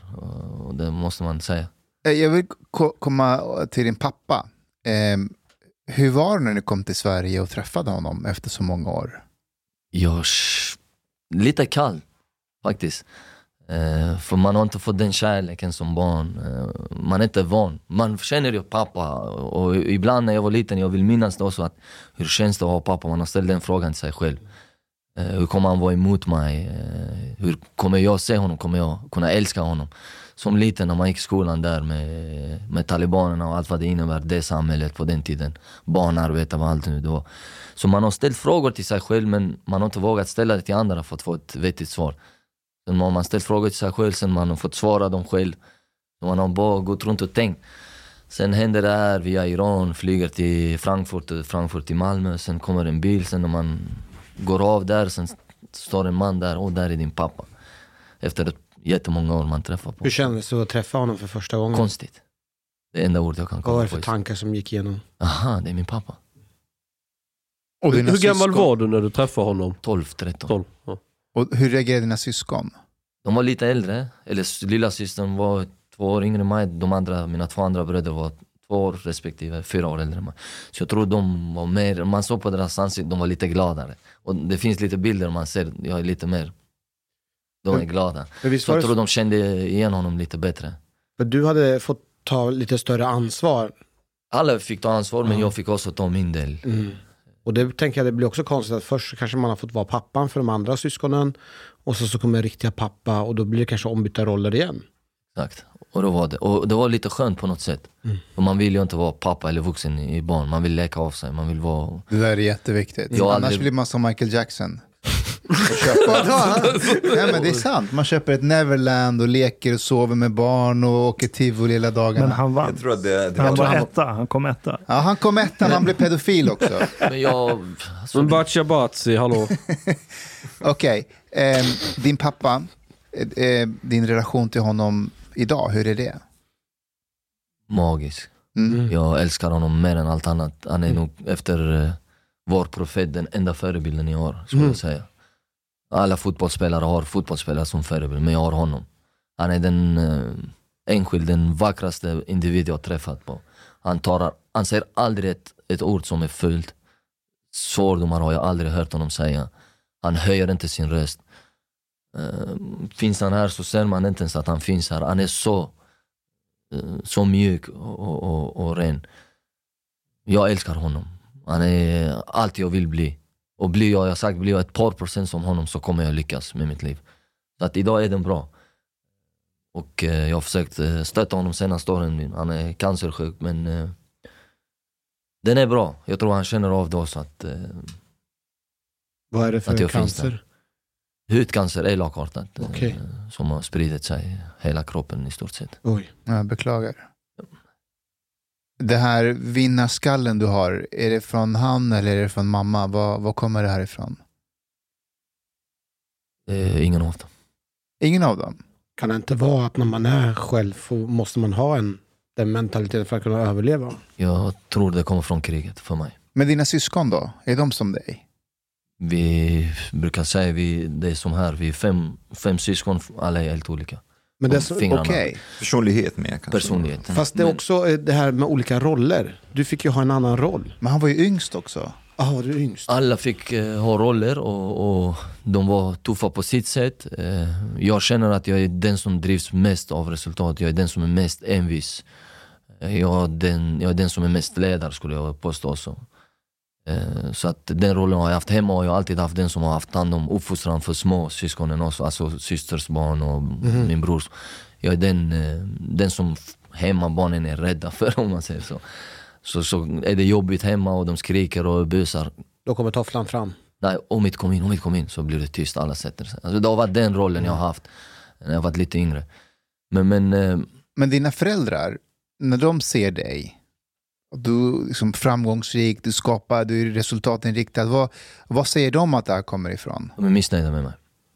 Jag har inte utbildat mig. Jaha, du skulle utbilda dig. Klassiker. väldigt klassiker och, och eh, man har skrivit svensk fotbollshistoria, kliver hem. Faktiskt, jag måste gå tillbaka till tränarfrågan för den är rätt så rolig. Jag, jag, jag hade bestämt mig att jag, jag ska eh, åsidosätta eh, tränaren sista matchen och då kommer de här ryktena, kliver in i vårt vardagsrum och pappa och mamma hör den. Och alla de älskar honom. Så att nu har Ariana haft en måndagsträning och, och, och jag ska in och förmedla det beskedet till spelarna en måndag träning efter match, shit tränaren har inte dykt upp. Och så ska jag säga det till 25 pers där att ingen har vetat det, förutom en spelare, kaptenen som jag ringde. Så innan jag ska kliva in i omklädningsrummet, någon springer mot mig, en, en tjej, det har blivit rätt så mörkt nu vid sjutiden på kvällen. Och det är min, min lilla syster. Du! Det här, är direkt från eh, pappa och mamma. Du tar tillbaka ditt beslut. Du går inte in i omklädningsrummet, ringer Tommy tillbaks och tar in honom. Helt bestämd. Jaha, är det ni som bestämmer nu? Så är mitt svar. Mm. Så hon satte igång någonting i mig, jag, jag tappar mig själv lite. Innan man ska kliva fram som ledare inför en trupp så ska du vara väldigt lugn men bestämd, säga rätt saker. Jag tappar mig där lite. Så hon kommer med det så säger stör inte mig, gå hem, vi pratar sen. Så när träningen är klar, klockan är tio och städa och plocka undan och när alla har gått halv elva, jag går hem till mina föräldrar för att känna på läget. Och när jag öppnar dörren och går in i vardagsrummet så sitter mamma, pappa och stora syster. Alla tre gråter. Och jag har aldrig sett detta. Jag har aldrig sett dem så involverade i, i mitt liv och då snackar jag om fotbollsmässiga. Pappa börjar och pappa har aldrig, sa- som jag sa till honom, väldigt mjuk. Du är ingen afghan, du har ingen afghaniat, alltså ingen, ingen uh, gairat. Och alltså han lägger dem Heder, tom- har ingen och heder, kultur och du har ingenting i dig.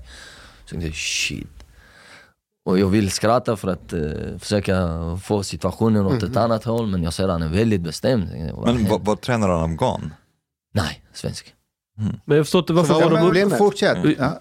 Och man var väldigt älskad, fin som människa och, och gjort, uh, gjort det så, så som ni kanske kände när jag sa det, det var ju galenskap. Så kände de också, det här är fel beslut, gör inte det. Så när jag får höra det, jag låter dem prata och få ut sina känslor. Då kliver jag fram till honom och pussar hans händer och sen min mammas händer så säger jag till dem, vet ni vad? Jag har en fråga till er, sen kommer jag gå för jag kommer hit och sitta och äta med men jag känner att det kommer inte gå nu. Svara på den frågan. Om vi förlorar på lördag och Ariana inte går upp till division 1. Min pappa säger ja, exakt det är ditt fel då. Jag säger till honom, tack.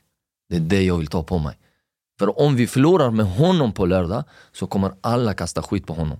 För alla kommer säga det är tränarens fel. Och jag älskar honom, jag är inte beredd att ge det till honom. Den bördan vill jag inte sätta på honom. Så jag tar den på mig. Om vi förlorar, då kommer alla säga vilken idiotisk sportchef.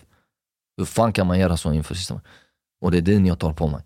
Men om vi vinner så kommer ingen säga wow vilken grej han gjorde, han vann serien. För nej, det är han som har gjort jobbet. Alla kommer berömma, berömma honom, vilket jag vill ge honom också och jag, och jag menar det. Det är tack vare honom att Ariana är i division 1. Så att det var det jag ville ta på mig. Och jag sa till dem, det är en stor, stor grej i beslutet att jag måste ta detta. Så när jag säger det så säger de, min pappa lugna ner sig lite. Sen går jag därifrån, sen märker jag för samtal nästa dag på jobbet. Jag ser de ångrar sig lite. För de sa, vi kommer inte till matchen, vi kommer aldrig stötta dig igen. Men vad, var det de var så arga över att, att du klev in som tränare? Jag inte, vad var Att det? jag sårat honom. Att du har sårat tränaren? Yes. Aha. Att det är fel beslut också. Ah. Jag menar, vinnarskallen kommer inte från någon av dem. Jag tror det är i kriget, det handlar om varje dag överleva, överleva. Vad än som krävs, överlev. Ett par år var det så. Och det är där man har, man har fått stå på sig själv. Men det verkar som att också att när du tar de här besluten så tänker du också efter. Och om någon frågar dig så har du väldigt bra svar. Men jag sa tidigare, tuffa beslut, jag isolerar mig oftast. Eh, Jag går antingen, eh, första dygnet var jag isolerad hemma. Jag ringde vår ordförande ett samtal och frågade lite så han fick veta vad som håller på att hända, vilket beslut jag tar. För de kommer alltid backa upp mig i mina beslut. Så har Arianas styrelse alltid funkat. Eh, alla står bakom varandra. Det är en, en, verkligen en enig eh, styrelse och det, det älskar jag. Så att det var inte frågan om att ringa och, och rådgöra. Eh, jag kommer göra det. Som jag vet, om, tar jag det så är de med mig. Så jag tog mitt samtal, sen därefter går jag oftast antingen till, till en begravningsplats, man landar lite, man blir oftast mjuk när man är där. Så att eh, på det sättet är det lite, jag isolerar mig själv, tänker igenom, maler ner varje tanke, se, sätter scenario. Jag satte ihop olika scenarier. Oh, Arion Ariana har vunnit precis matchen, bengaler och allt, tusen pers. Vem är det som får beröm? Jag såg de scenerna framför mig. Nu är matchen slut, Ariana har precis spelat oavgjort eller förlorat. Ariana har stannat i division 2. Vem är det som mår sämst? Vem är det som får mest skit? Alltså jag såg, målade upp olika scenarier. Och där tänkte jag, vilket scenario är det bästa? Vad är det beslutet kommer göra? Som gör det rätt för alla. Kanske för 99 av 100 pers. Och då var det det beslutet att sätta honom. Som man tänker, man måste tänka till. Och, och, och jag är en tänkande människa, det är jag. Men du, nästa säsong, vad kommer hända då? Kommer ni komma upp till superettan? Jag kommer inte sparka tränaren förhoppningsvis. Han sitter på ett fett kontrakt. Han Har ni en ny får han tränare nu? betalt? Oj. eh, den är på G.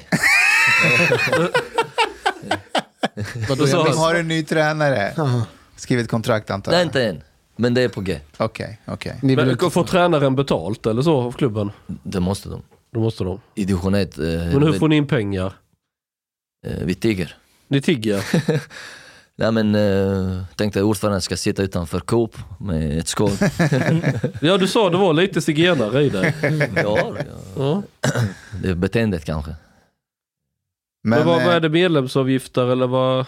Tusen spänn har vi höjt det till och det är av Sveriges billigaste medlemsavgift. Jag vill påstå det. Är det någon förening där ute som känner att de har eh, mindre så får de Hur många medlemmar har ni?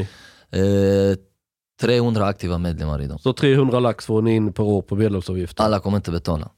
Ah, okay. Alla har inte förutsättningar att betala. Och vi har ofta sagt, har man inte det så försöker vi lösa det på något sätt men det kommer aldrig in så mycket medlems... De kan tvätta kläder istället? Nej men de kan väl, eh, de kan väl, eh, de kan väl betala det när de har kanske i framtiden när de har eh, stabiliserat sig, har familj och bra ekonomi. Kanske de kan lägga in tusen extra till det. Det går alltid att betala tillbaks. Är det enda inkomstkällan som ni har? Det Nej, vi har ju som sagt våra medlemmar som, som betalar autogiro varje månad. Vi har en 100-150 pers, allt från 50 kronor upp till 3 4 500 kronor. En del av vår omkrets, Ariana, de som älskar Ariana mest, är läkare, ingenjörer.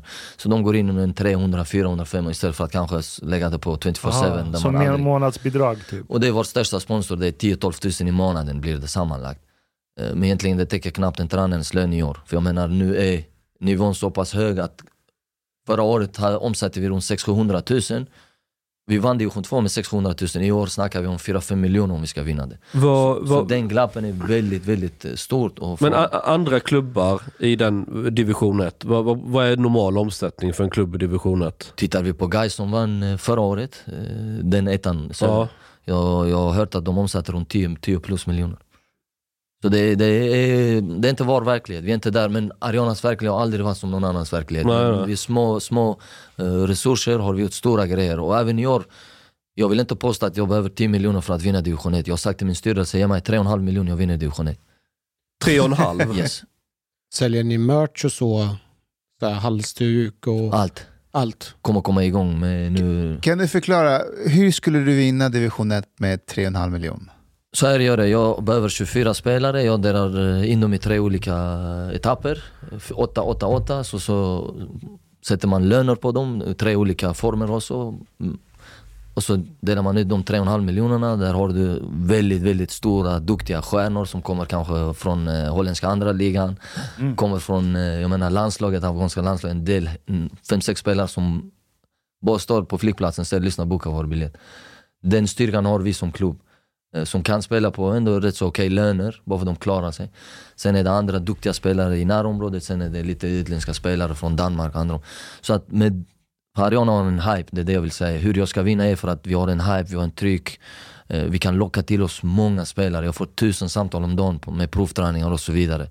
Folk vill komma, men jag måste ändå sortera rätt.